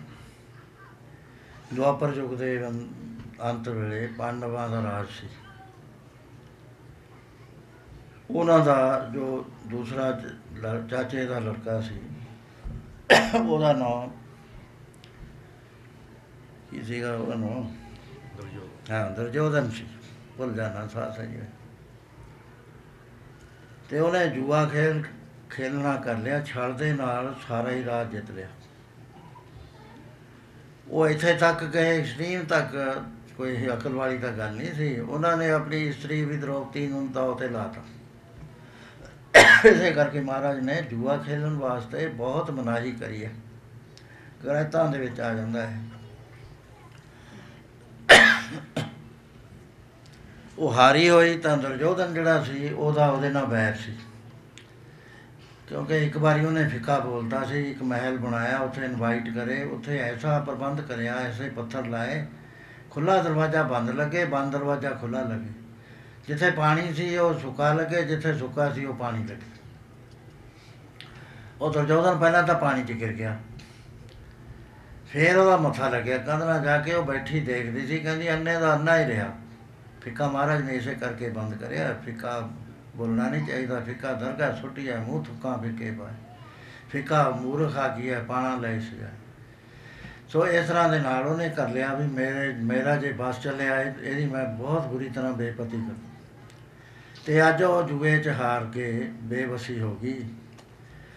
ਸਭਾ ਲੱਗੀ ਹੋਈ ਹੈ ਸਾਰੀ। ਤੇ ਆਪਣੇ ਭਰਾ ਨੂੰ, ਦੁਸ਼ਾਸਨ ਨੂੰ ਕਹਿਣ ਲੱਗਿਆ ਵੀ ਜਾ ਹੁਣ ਦ੍ਰੋਪਦੀ ਨੂੰ ਲੈ ਗਿਆ ਬਹੁਤ ਹੰਕਾਰ ਵਧਿਆ ਹੋਇਆ, ਵੱਡੀਆਂ ਵੱਡੀਆਂ ਗੱਲਾਂ ਭੈੜੀਆਂ ਕਹਿੰਦਾ ਪਾਂਡਵ ਸੁਣਦੇ ਨੇ। ਉਹ ਗਿਆ ਜਾ ਕੇ ਉਹ ਇਸ਼ਨਾਨ ਕਰਨ ਲੱਗੀ ਸੀ। ਉਹਨੂੰ ਨਹੀਂ ਸੀ ਪਤਾ ਵੀ ਮੈਨੂੰ ਦੂਏ ਚ ਹਾਰਤਾ ਉਹ ਕਹਿਣ ਲੱਗੀ, ਕੀ ਗੱਲ ਹੈ? ਕਹਿੰਦਾ ਤੁਹਾਨੂੰ ਮੈਂ ਤੈਨੂੰ ਹੁਣੇ ਹੀ ਦਰਬਾਰ ਚ ਲੈ ਕੇ ਜਾਣਾ ਜਿਵੇਂ ਹੈਗੀ ਹੁਣ ਤੂੰ ਰਾਣੀ ਨਹੀਂ ਰਹੀ, ਮਹਾਰਾਣੀ ਨਹੀਂ ਰਹੀ, ਹੁਣ ਤੂੰ ਗੋਲੀ ਗੋਲੀ ਵੀ ਨਹੀਂ ਰਹੀ, ਦਾਸੀ ਬਣ ਗਈ ਹੈ। ਮੁੱਲ ਵੇ ਕੀ ਹੈ ਸਾਡੀ ਬਣ ਗਈ ਹੈ ਜੂਏ ਚ ਹਾਰਤਾ ਤੇਰੇ ਪਤੀਆਂ ਨੇ ਹੈਰਾਨ ਹੋ ਗਈ। ਉਹ ਇੱਕ ਧੋਤੀ ਉਹਦੇ ਪਹਿਨੀ ਹੋਈ ਸੀ ਉਸ ਵੇਲੇ ਇਸ਼ਨਾਨ ਕਰਨ ਵੇਲੇ। ਉਵੇਂ ਜਿਵੇਂ ਉਹ ਖਿੱਚਦਾ ਹੈ, ਮੱਥੇ ਤੋਂ ਬਾਲਾਂ ਤੋਂ ਫੜ ਲਿਆ। ਘੜੀਸ ਕੇ ਸਭਾ ਚ ਲੈ ਆਇਆ ਬਹੁਤ ਬੇਪਤੀ ਕਰੀ। ਅੰਦਰ ਸਭਾ ਦਸਾਸ ਨੇ ਮੱਥੇ ਬਾਲ ਦਰੋਪਤੀ ਜਾਂਦੀ। ਉਸੇ ਵੇਲੇ ਦੇਖ ਕੇ ਉਹ ਹੈਰਾਨ ਹੋ ਗਈ ਵੀ ਸਭਾ ਲੱਗੀ ਹੋਈ ਹੈ। ਵੱਡੇ ਵੱਡੇ ਬਜ਼ੁਰਗ ਭੀਸ਼ਮ ਪਤਾਮਾ ਵਰਗੇ, ਦਰੋਣਾਚਾਰੀਆ ਵਰਗੇ, ਗੁਰੂ ਕਿਰਪਾਚਾਰੀਆ ਵਰਗੇ ਵਿੱਚ ਬੈਠੇ ਨੇ, ਕੋਈ ਵੀ ਨਹੀਂ ਹਟਾ ਰਿਹਾ, ਇਹ ਕੀ ਅਨੀਤੀ ਕਰ ਰਿਹਾ? ਪਾਂਡਵਾਂ ਨੂੰ ਦੇਖਿਆ, ਨੀਵਿਆਂ ਪਾਈ ਬੈਠੇ ਨੇ। ਕੋਈ ਅੱਖਰ ਨਹੀਂ ਬੋਲ ਰਹੇ। ਉਹ ਕਹਿੰਦਾ, ਕਿਹਦੀ ਮਦਦ ਭਾਲਦੀਆਂ ਹੁਣ?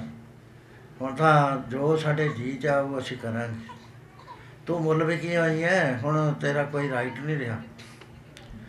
ਇਸ ਤਰ੍ਹਾਂ ਦੇ ਨਾਲ ਦੂਤਾਂ ਨੂੰ ਫਰਮਾਇਓ, ਨੰਗੀ ਕਰੋ ਪੰਜਾਲੀ ਬੰਦੀ।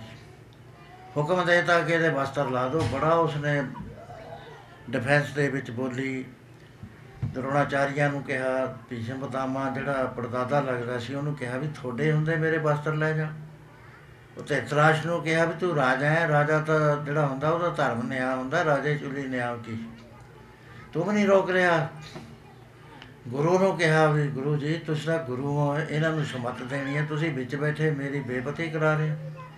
ਟਸ ਤੋਂ ਮਸ ਨਾ ਕੋਈ ਹੋਏ ਉਹਦੇ ਬਾਅਦ ਆਪਣੇ ਪਤੀਆਂ ਵੱਲ ਦੇਖਿਆ। ਦੇਖ ਕੇ ਜਿਹਦੇ ਵੱਲ ਦੇਖੇ ਨਹੀਂ ਪਾਲੇ ਜਿਹਦੇ ਵੱਲ ਦੇਖੇ ਨਹੀਂ ਪਾਲੇ ਹੁਣ ਐਦੋਂ ਗਾਹਾਂ ਸੰਕਟ ਕੋਈ ਨਹੀਂ ਸੀਗਾ। ਪੰਜੇ ਪਾਂਡੋ ਵੇਖਦੇ ਆ, ਉਹ ਕਟਵੁੱਧੀ ਨਾਰ ਜਿਨ੍ਹਾਂ ਦੀ। ਹੁਣ ਉਹਨੇ ਝਟਕਾ ਮਾਰਿਆ। ਅੱਧੀ ਧੋਤੀ ਲੈ ਗਈ, ਹੁਣ ਉਹਨੂੰ ਹੋਪ ਹਟ ਗਈ ਵੀ ਹੁਣ ਨਹੀਂ ਮੇਰੀ ਰਾਖੀ ਹੋਣੀ। ਮੇਰੀ ਰਾਖੀ ਜੇ ਕਰ ਸਕਦਾ, ਪਰਮੇਸ਼ਰ ਦਾ ਨਾਮ ਕਰ ਸਕਦਾ। ਮਹਾਰਾਜ ਲਿਖਦੇ ਆ ਕਿ ਪੰਚਾਲੀ ਕੋ ਰਾਜ ਸਭ ਮੈਂ RAM ਨਾਮ ਸੁਧ ਆਈ।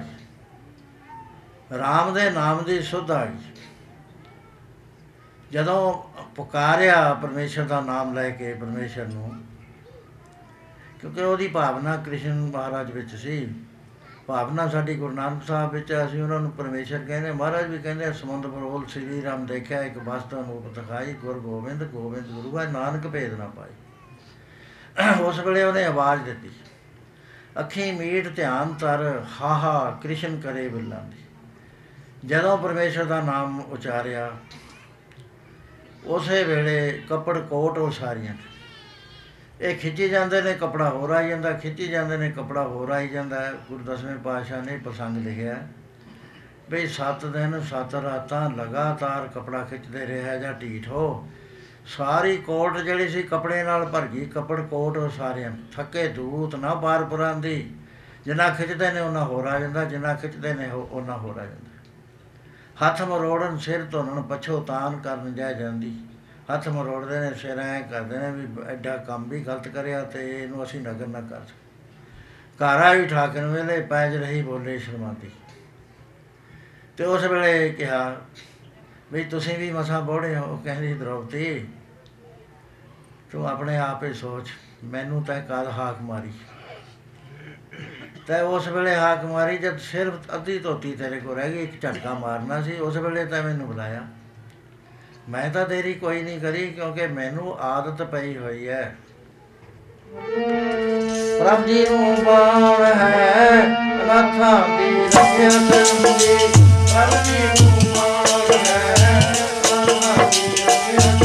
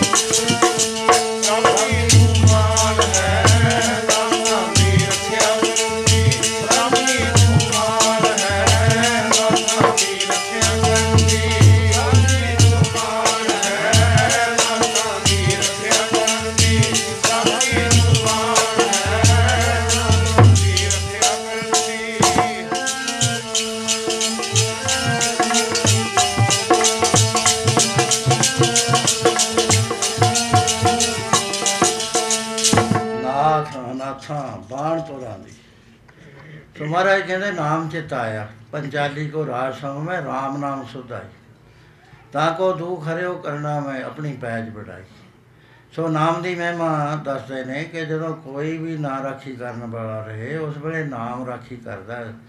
ਜੈ ਮਾਤ ਪਿਤਾ ਸੁਤ ਮੀਤ ਨਾ ਭਾਈ ਮਨ ਹੁਆ ਨਾਮ ਤੇਰੇ ਸੰਗ ਸਾਈ। ਦਰਗਾਹ ਵਿੱਚ ਜਾਂਦੇ ਆ ਮਾਤਾ ਪਿਤਾ ਕਿੱਥੇ ਤੱਕ ਜਾਂਦੇ ਨੇ?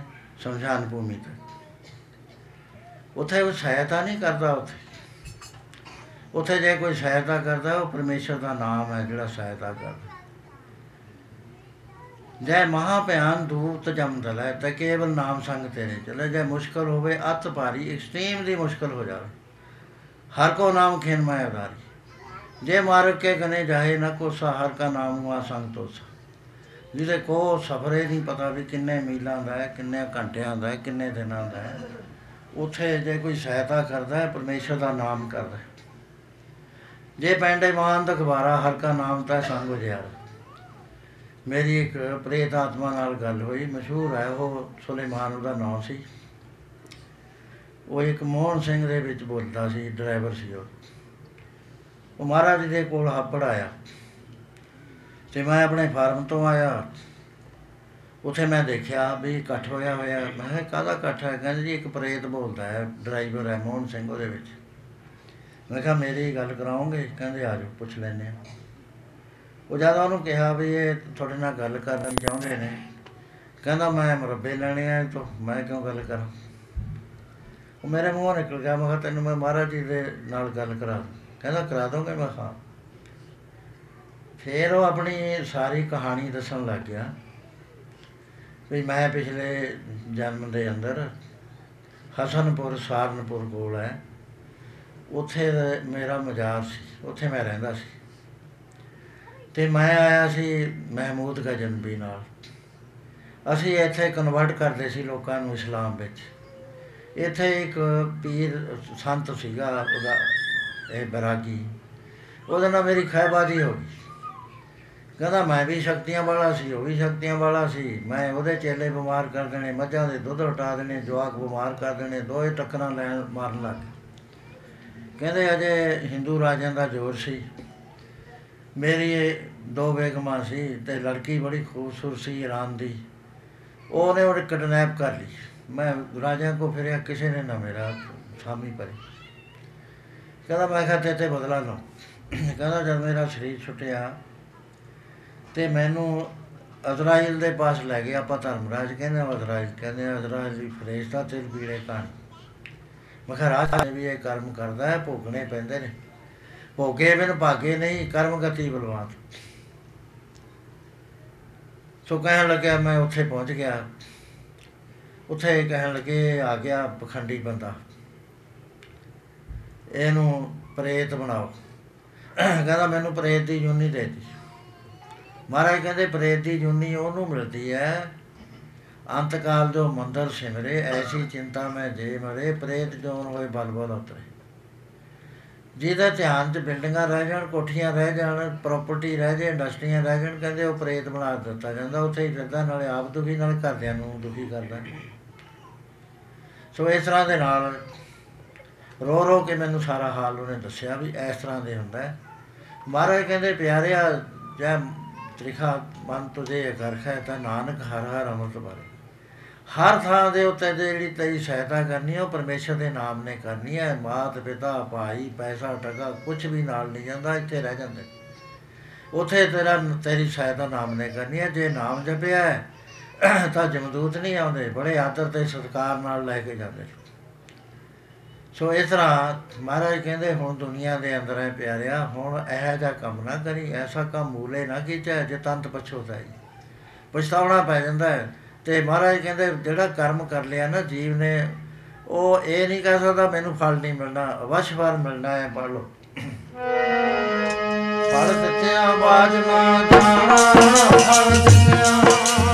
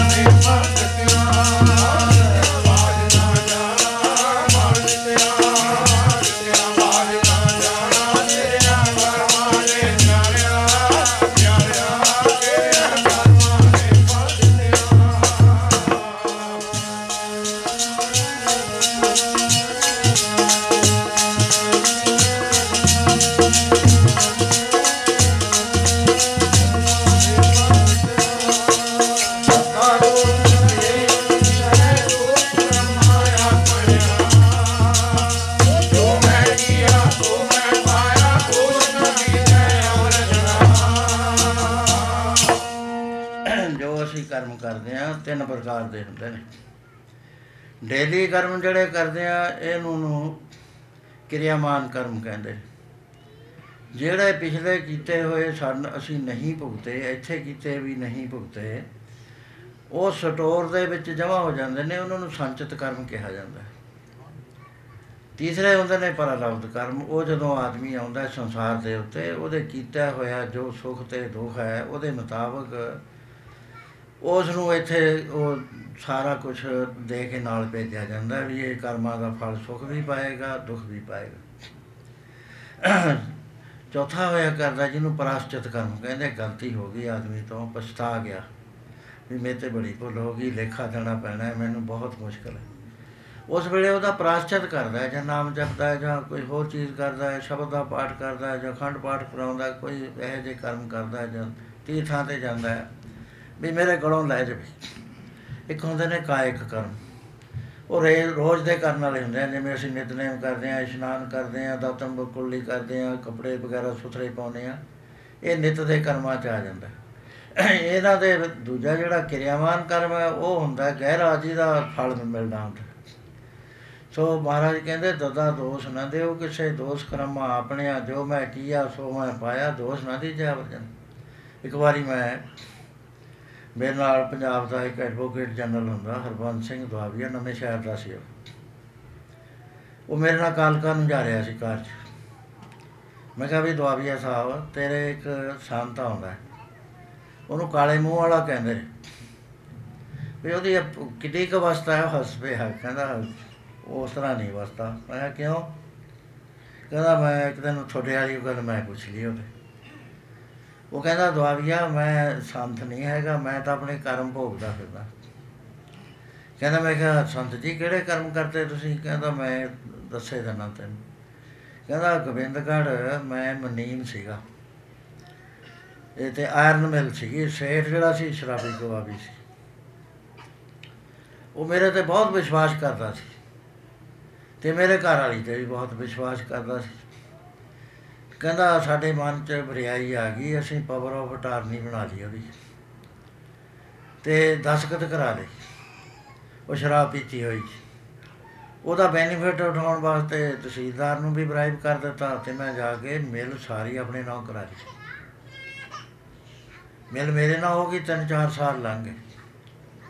ਤੇ ਕਹਿੰਦਾ ਮੇਰਾ ਮਜਾਜ ਵੀ ਹੋ ਗਿਆ ਵੀ ਇਹ ਸੇਠ ਦੀ ਹੁਣ ਕਾਹਦੀ ਮਤਾਜੀ ਰਹਿ ਗਈ, ਤਿੰਨ ਸਾਲ ਤੋਂ ਤਾਂ ਮੇਰੇ ਨਾਮ ਮਿਲ ਹੋ ਚੁੱਕੀ ਹੈ ਉਹ ਮੈਨੂੰ ਕਹਿਣ ਲੱਗਿਆ ਮਨੀ ਜੀ, ਤੁਹਾਡੇ ਰਵੱਈਏ ਵਿੱਚ ਬੜਾ ਫ਼ਰਕ ਹੈ। ਤੁਸੀਂ ਤਾਂ ਐਂ ਗੱਲਾਂ ਕਰਦੇ ਹੋ ਜਿਵੇਂ ਮਾਲਕ ਹੁੰਦੇ ਹੋ। ਮਾਲਕ ਮੈਂ ਆ ਕਿ ਤੂੰ ਹੈ ਕਹਿਣ ਲੱਗੇ, ਕਹਿੰਦਾ, ਮੈਂ ਕਿਹਾ, ਤੂੰ ਨਹੀਂ ਹੈ ਮੈਂ ਆ ਮਾਲਕ ਇਹਦਾ। ਕਹਿੰਦਾ, ਹੈ? ਕਹਿੰਦਾ, ਹਾਂ। ਇਹ ਮੇਰੇ ਨਾਂ ਹੋ ਚੁੱਕੀ ਹੈ। ਪੀਰੀਅਡ ਲੰਘ ਕੇ ਲੰਘ ਗਿਆ ਪੀਰ ਵਾਲਾ। ਹੁਣ ਇਹ ਕੁਝ ਨਹੀਂ ਹੋ ਸਕਦਾ। ਉਹਨੇ ਕਹਿੰਦਾ ਹੌਕਾ ਲਿਆ, ਉਹ ਚੜਾਈ ਕਰ ਗਿਆ। ਮਿਲ ਮੇਰੀ ਹੋ ਗਈ ਮੇਰੇ ਕੋਈ ਔਲਾਦ ਨਹੀਂ ਸੀ। 10 ਮਹੀਨੇ ਬਾਅਦ ਮੇਰੇ ਪੁੱਤਰ ਹੋਇਆ। ਬੜਾ ਹੀ ਖੂਬਸੂਰਤ। ਬੜਾ ਹੀ ਅਸੀਂ ਲਾਡ ਲਾਈਏ ਇੱਕ ਬੜੀ ਉਮਰ ਚ ਆ ਕੇ ਪੁੱਤਰ ਹੋਇਆ ਸੀ। ਕਹਿੰਦਾ 18 ਸਾਲ ਬੜੇ ਪਿਆਰ ਨਾਲ ਲੰਘ ਗਏ। ਉਹਦੇ ਬਾਅਦ ਉਹਨੂੰ ਟੀਵੀ ਹੋ ਗਈ। ਉਹਨਾਂ ਦਿਨਾਂ 'ਚ ਟੀਵੀ ਦਾ ਇਲਾਜ ਨਹੀਂ ਸੀਗਾ। ਤੇ ਹੁਣ ਇਹ ਏਡਸ ਦਾ ਇਲਾਜ ਨਹੀਂ। ਕਹਿਣ ਲੱਗਿਆ, ਮੇਰੇ ਕੋਲ ਪੈਸਾ ਬਿਆਨ ਸੀ। ਮੈਂ ਸਵਿਟਜ਼ਰਲੈਂਡ ਭੇਜ ਦਿੱਤਾ। ਯੂਰਪ ਬੈਲਜੀਅਮ ਭੇਜਿਆ। ਫਿਰ ਉੱਥੇ ਭੇਜਤਾ ਇਲਾਜ ਚੱਲਦਾ ਰਿਹਾ, ਪੈਸੇ ਮੇਰੇ ਮੁੱਕ ਗਏ, ਮਿਲ ਵੀ ਵਿਕ ਗਈ, ਘਰ ਵੀ ਵਿਕ ਗਿਆ ਹੁਣ ਪੈਸਾ ਕੋਈ ਨਾ ਰਿਹਾ ਮੇਰੇ ਕੋਲ। ਮੈਨੂੰ ਮਜਬੂਰਨ ਆਪਣੇ ਪੁੱਤਰ ਨੂੰ ਵਾਪਸ ਬੁਲਾਉਣਾ ਪਿਆ। ਇੱਥੇ ਆ ਕੇ ਸਾਡੇ ਕੋਲ ਹੈਂਡ ਟੂ ਮਾਊਥ ਹੋ ਗਏ, ਲੋਕਾਂ ਤੋਂ ਉਧਾਰ ਲੈਣਾ ਸ਼ੁਰੂ ਕਰਤਾ। ਨਤੀਜਾ ਇਹ ਹੋਇਆ ਕਿ ਇੱਕ ਦਿਨ ਇਹ ਪੁੱਤਰ ਪਿਆ ਪਿਆ ਉੱਚੀ ਉੱਚੀ ਹੱਸੇ। ਮੈਂ ਤੇ ਮੇਰੇ ਘਰ ਵਾਲੀ ਦੋਵੇਂ ਆਏ, ਪੁੱਤਰ ਬੇਟਾ, ਅੱਜ ਤੈਨੂੰ ਹੱਸਦੇ ਦੇਖਦੇ ਆ। ਕਹਿੰਦਾ, ਪਿਤਾ ਜੀ, ਇੱਕ ਗੱਲ ਮੈਂ ਪੁੱਛਣੀ ਹੈ ਸੱਚੀ ਸੱਚੀ ਦੱਸ। ਕਹਿੰਦੇ ਪੁੱਛ, ਕਹਿੰਦਾ ਲਕੋ ਨਾ ਮੇਰੇ ਕੋਲ ਕੋਈ ਵੀ ਕਰੇ।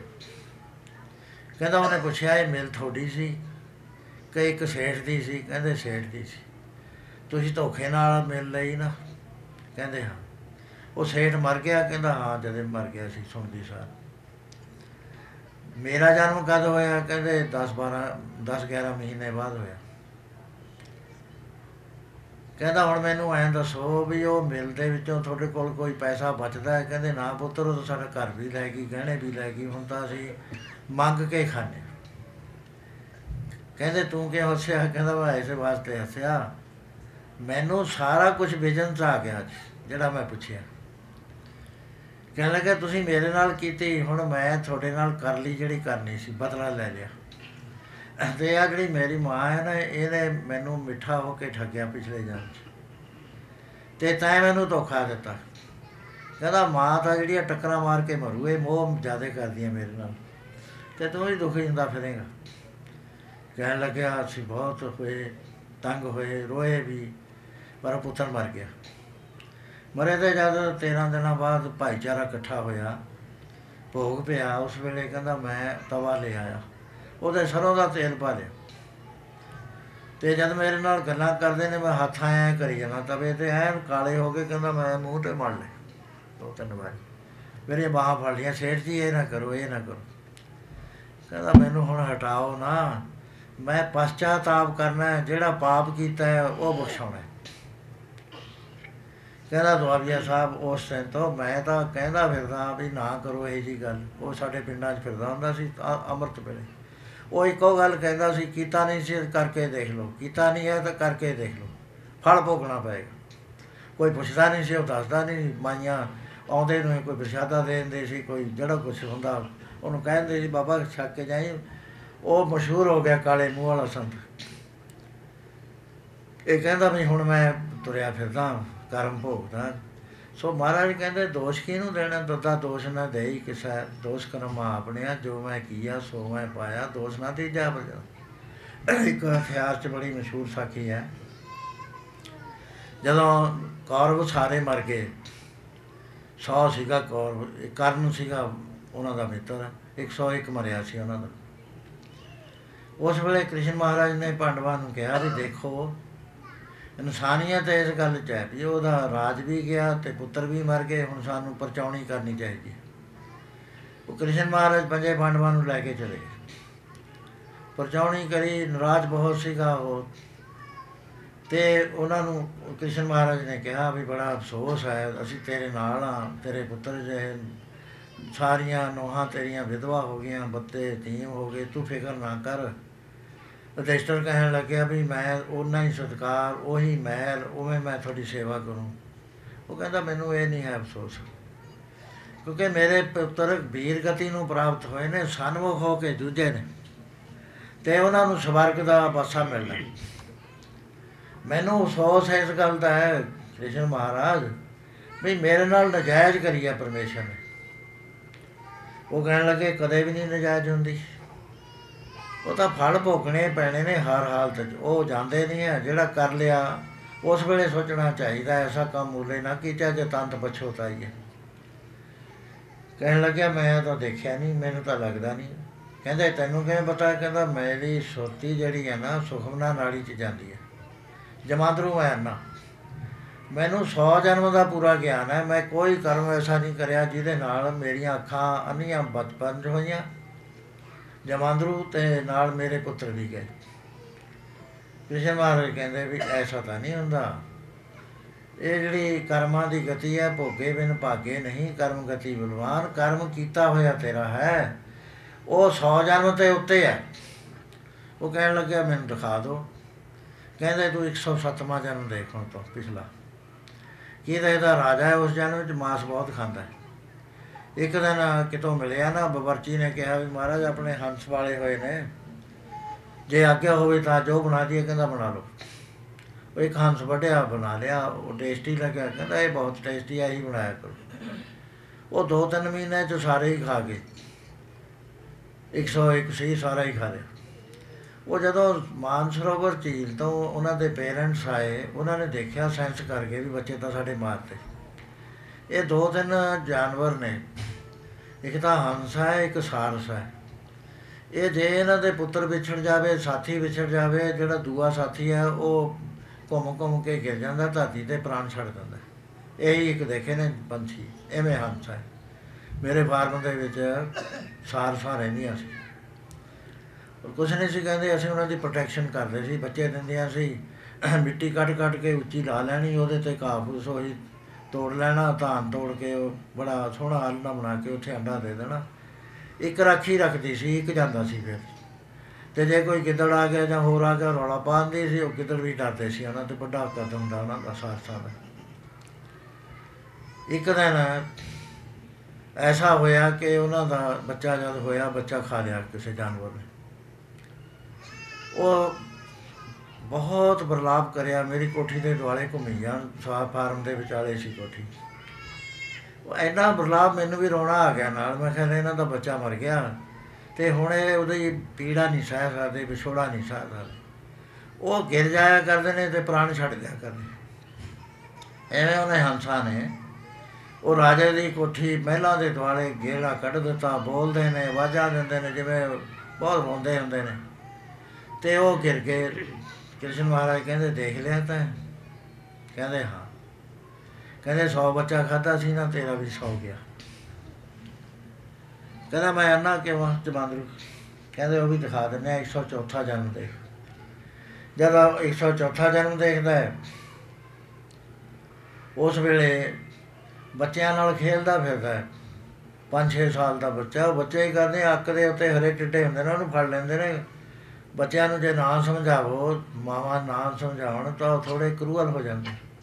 ਉਹ ਕਈ ਰੱਸੀ ਬੰਨ ਬੰਨ ਲੈਂਦੇ ਨੇ ਧਾਗਾ ਧਾਗਾ ਬੰਨ ਕੇ ਪਤੰਗ ਮੰਗਣ ਲੜਾਉਂਦੇ ਨੇ, ਟੈ, ਟੌਰਚਰ ਕਰਦੇ ਨੇ, ਠੀਕ ਨਹੀਂ ਇਹ ਗੱਲ।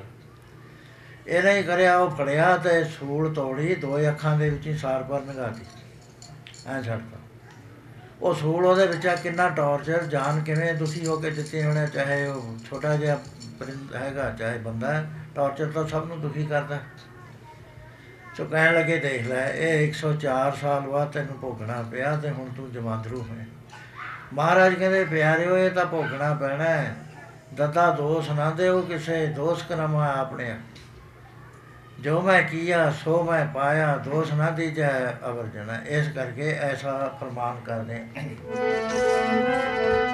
ਕਾਲੇ ਦੇਖਣਾ ਲਿਖੀ ਹੋਏ ਮਨਾਂ ਮੇਰਾ ਦੇਖਾ ਨਾ ਔਖਾ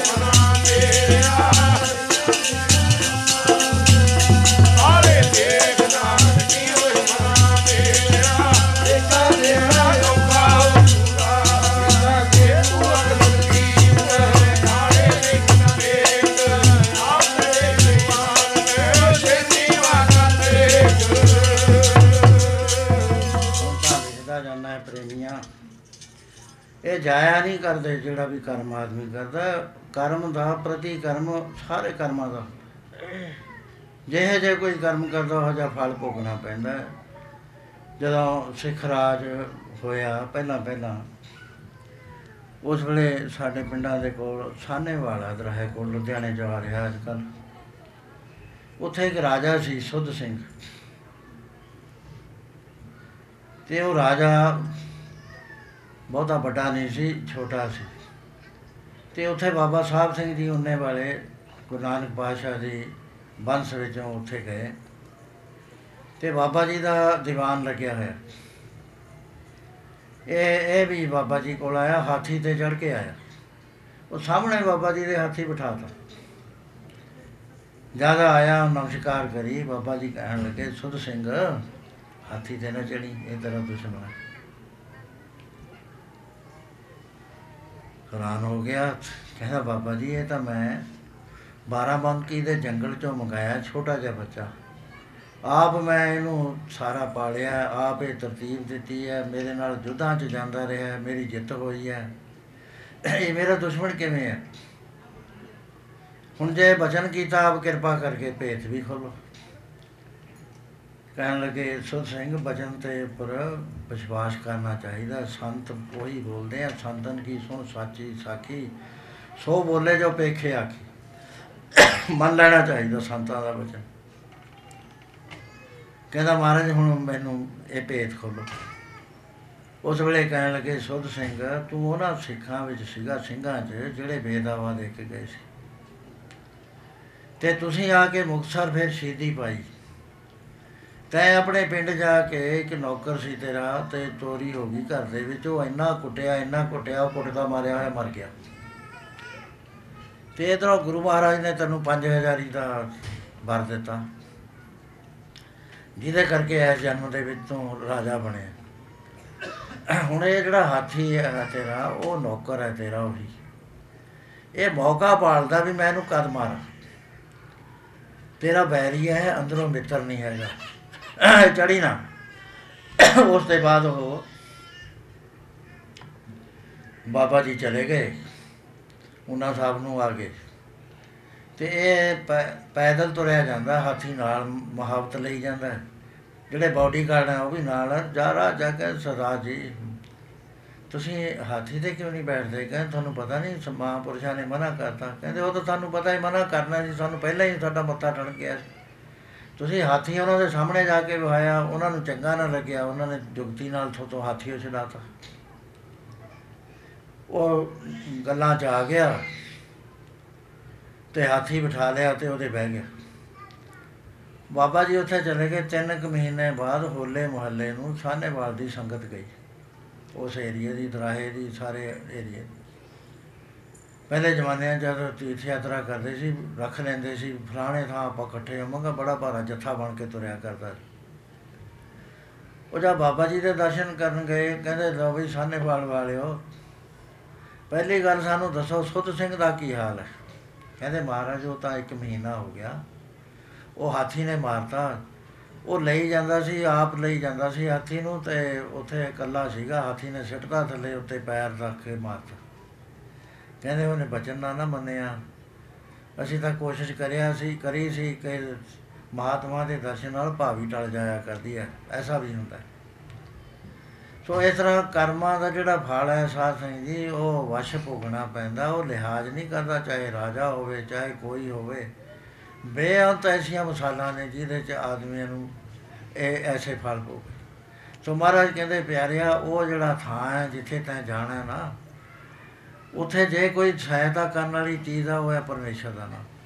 ਪਰਮੇਸ਼ਰ ਦਾ ਨਾਮ ਕਰਮਾਂ ਨੂੰ ਮੇਟਣ ਦੀ ਸਮਰੱਥਾ ਰੱਖਦਾ, ਮੇਟ ਦਿੰਦਾ ਏਡੀ ਬੜੀ ਪਾਵਰ ਹੈ। ਪਰ ਨਾਮ ਤੱਕ ਪਹੁੰਚਿਆ ਸੀ। ਤੇ ਨਾਮ ਫਿਰ ਸਹਾਇਤਾ ਕਰਦਾ, ਜਦ ਕੋਈ ਵੀ ਸਹਾਇਤਾ ਨਹੀਂ ਕਰਦਾ, ਉਸ ਵੇਲੇ ਨਾਮ ਸਹਾਇਤਾ ਕਰਦਾ, ਪਰਮੇਸ਼ਰ ਨੂੰ ਯਾਦ ਕਰੇ। ਗੁਰਦਸਵੇਂ ਪਾਤਸ਼ਾਹ ਕਹਿੰਦੇ, ਉਹ ਕਿੰਨੀ ਛੇਤੀ ਸੁਣਦਾ ਹੈ, ਹਾਥੀ ਕੀ ਚਿੰਗਾਰ ਪਲ ਪਾਛੇ ਪਹੁੰਚ ਤਾਏ ਚੀਟੀ ਕੀ ਪੁਕਾਰ, ਪਹਿਲੇ ਹੀ ਸੁਣੀਆ ਤਾਂ ਹਾਥੀ ਦਾ ਚਿੰਗਾਰ ਜਿਹੜੀ ਮਾਰਦਾ, ਉਹ ਹੌਲੀ ਪਹੁੰਚਦੀ ਹੈ, ਲੇਕਿਨ ਜਿਹੜੀ ਕੀੜੀ ਦੇ ਹਿਰਦੇ ਚੋਂ ਗੱਲ ਨਿਕਲਦੀ ਹੈ, ਉਹ ਇੱਕਦਮ ਸੁਣ ਲੈਂਦਾ। ਉਹ ਇੰਨਾ ਸਮਰੱਥ ਹੈ। ਇਹ ਹੈ ਉਹਦਾ ਨਾਮ। ਜਿਹੜਾ ਉਹਦੇ ਨਾਮ ਦੀ ਓਟ ਲੈਂਦਾ ਹੈ, ਉਹਦੇ ਦੁੱਖਾਂ ਦਾ ਖਾਤਮਾ ਹੋ ਜਾਂਦਾ ਹੈ। ਸੋ ਸਾਨੂੰ ਨਾ ਪਤਾ ਹੋਣ ਕਰਕੇ ਨਾਮ ਦੀ ਮਹਿਮਾ ਦਾ ਅਸੀਂ ਇਸ ਰਸਤੇ ਨਹੀਂ ਲਾ ਗੁਰੂ ਘਰ 'ਚ ਇੱਕ ਸਾਖੀ ਆਉਂਦੀ ਹੈ ਕਿ ਇੱਕ ਗਜਨੀ ਦੇ ਵਿੱਚ ਜਰਨੈਲ ਸੀ, ਜਿਹਦਾ ਨਾਮ ਭਾਈ ਤਰੋਕਾ ਸੀ। ਉਹ ਨਵਾਬ ਉਹਦੇ ਤੇ ਬੜਾ ਖੁਸ਼ ਸੀ। ਉਹ ਕਹਿੰਦਾ, ਇਸ ਜਰਨੈਲ ਵਰਗਾ ਵਫਾਦਾਰ ਕੋਈ ਜਰਨੈਲ ਨਹੀਂ ਹੋ ਸਕਦਾ। ਉਹਦਾ ਕਾਰਨ ਸੀ, ਉਹ ਕਹਿੰਦਾ ਵੀ ਇੱਕ ਤਾਂ ਇਹ ਗੁਰੂ ਦਾ ਸਿੱਖ ਹੈ। ਗੁਰੂ ਦਾ ਸਿੱਖ ਕਦੇ ਝੂਠ ਨਹੀਂ ਬੋਲਦਾ, ਧੋਖਾ ਨਹੀਂ ਦਿੰਦਾ, ਛਲ ਨਹੀਂ ਕਰਦਾ ਕਪਟ ਨਹੀਂ ਕਰਦਾ ਤੇ ਮਿੱਤਰ ਹੁੰਦਾ ਹੈ ਹਤੈਸ਼ੀ ਹੁੰਦਾ ਹੈ। ਕਿਉਂਕਿ ਗੁਰੂ ਦੀ ਸਿੱਖਿਆ ਹੀ ਐਸੀ ਹੈ। ਉਹ ਗੁਰੂ ਮਹਾਰਾਜ ਦੇ ਕੋਲ ਆਇਆ, ਗੁਰੂ ਪੰਜਵੇਂ ਪਾਤਸ਼ਾਹ ਦੇ। ਉਹਨੇ ਆ ਕੇ ਬੇਨਤੀ ਕਰੀ ਕਿ ਮਹਾਰਾਜ, ਤਨਖਾਹ ਵੀ ਮੇਰੀ ਬਥੇਰੀ ਹੈ, ਇੱਜ਼ਤ ਵੀ ਮੇਰੀ ਬਥੇਰੀ ਹੈ। ਪਰ ਮੇਰਾ ਮਨ ਸ਼ਾਂਤ ਨਹੀਂ ਹੁੰਦਾ। ਮਨ ਦੇ ਵਿੱਚ ਮੇਰੇ ਇਹ ਗੜਬੜ ਜੀ ਪਈ ਰਹਿੰਦੀ ਹੈ ਸ਼ਾਂਤੀ ਨਹੀਂ ਆਉਂਦੀ। ਮਹਾਰਾਜ ਕਹਿਣ ਲੱਗੇ, ਪਿਆਰਿਆ, ਮਨ ਦੀ ਸ਼ਾਂਤੀ ਵਾਸਤੇ ਪਰਮੇਸ਼ਰ ਦਾ ਨਾਮ ਇੱਕੋ ਹੈ ਜਿਹੜਾ ਸ਼ਾਂਤੀ ਕਰਦਾ। ਹੋਰ ਦੁਨੀਆ ਦਾ ਕੋਈ ਪਦਾਰਥ ਮਨ ਨੂੰ ਸ਼ਾਂਤ ਕਰਨ ਦੀ ਸਮਰੱਥਾ ਨਹੀਂ ਰੱਖਦਾ। ਜਿਹੜਾ ਪੈਸਾ ਹੈ ਜਿਸ ਕਰੇ ਬਹੁਤੀ ਤਿਸ ਕਰੇ ਚਿੰਤਾ, ਬਹੁਤਾ ਜਿਹਦੇ ਕੋਲ ਬਿਲੀਅਨਰ ਹੈ ਨਾ, ਉਹ ਕੰਬੋ ਕੰਪੋਜ਼ ਦੀਆਂ ਗੋਲੀਆਂ ਖਾ ਕੰਪੋਸਟ ਦੀਆਂ ਗੋਲੀਆਂ ਖਾ ਕੇ ਸੌਂਦਾ। ਨੀਂਦ ਹੀ ਨਹੀਂ ਆਉਂਦੀ ਵੀ ਕਿਉਂਕਿ ਬਹੁਤ ਫੈਲਿਆ ਹੁੰਦਾ, ਕਾਰੋਬਾਰ ਸੌ ਨਹੀਂ ਸਕਦਾ। ਚਿੰਤਾ 'ਚ ਰਹਿੰਦਾ ਕਿਤੇ ਇਨਕਮ ਟੈਕਸ ਵਾਲਿਆਂ ਤੋਂ, ਕਿਤੇ ਦੂਜਿਆਂ ਤੋਂ। ਸੋ ਜਿਸ ਗ੍ਰਹਿ ਥੋੜੀ ਸੋ ਫਿਰੇ ਪਰਮੰਤਾ ਜਿਹਦੇ ਕੋਲ ਥੋੜੀ ਆ, ਉਹ ਦੌੜਿਆ ਫਿਰਦਾ ਵੀ ਇੱਥੋਂ ਵੀ ਬਣ ਜਾਏ, ਇੱਥੋਂ ਵੀ ਗੁਜ਼ਾਰਾ ਹੋ ਜਾਵੇ। ਦੋਹਾਂ ਵਿਵਸਥਾ ਤੇ ਜੋ ਮੁਕਤਾ ਸੋਈ ਸੇਲਾ ਪਾਲੀਆ ਜੀ ਹੈ ਜਿਹੜਾ ਦੋਹਾਂ ਤੋਂ ਮੁਕਤਾ ਹੈ, ਮਹਾਰਾਜ ਕਹਿੰਦੇ ਉਹ ਸੁਖੀ ਹੋਇਆ ਕਰਦਾ। ਕਹਿੰਦੇ ਪਿਆਰਿਆ, ਭਾਈ ਤਲੋਕਾ ਸੁਖ ਨਹੀਂ ਹੋਇਆ ਕਰਦਾ ਸੁਖ ਜੇ ਪ੍ਰਾਪਤ ਕਰਨਾ ਹੈ, ਉਹ ਇਹ ਹੈ ਕਿ ਤੂੰ ਪਰਮੇਸ਼ਰ ਨੂੰ ਯਾਦ ਕਰ, ਇਸ ਤਰ੍ਹਾਂ ਦੇ ਨਾਲ ਫਰਮਾਨ ਕਰ ਰਿਹਾ ਸਿਮਰ ਪਿਆਰੇ ਨੂੰ ਸਿਮਰੋ, ਸਿਮਰ ਸਿਮਰ ਸੁਖਮਾਓ ਸਿਮਰ ਪਿਆਰੇ ਨੂੰ ਸਿਮਰੋ, ਸਿਮਰ ਸਿਮਰ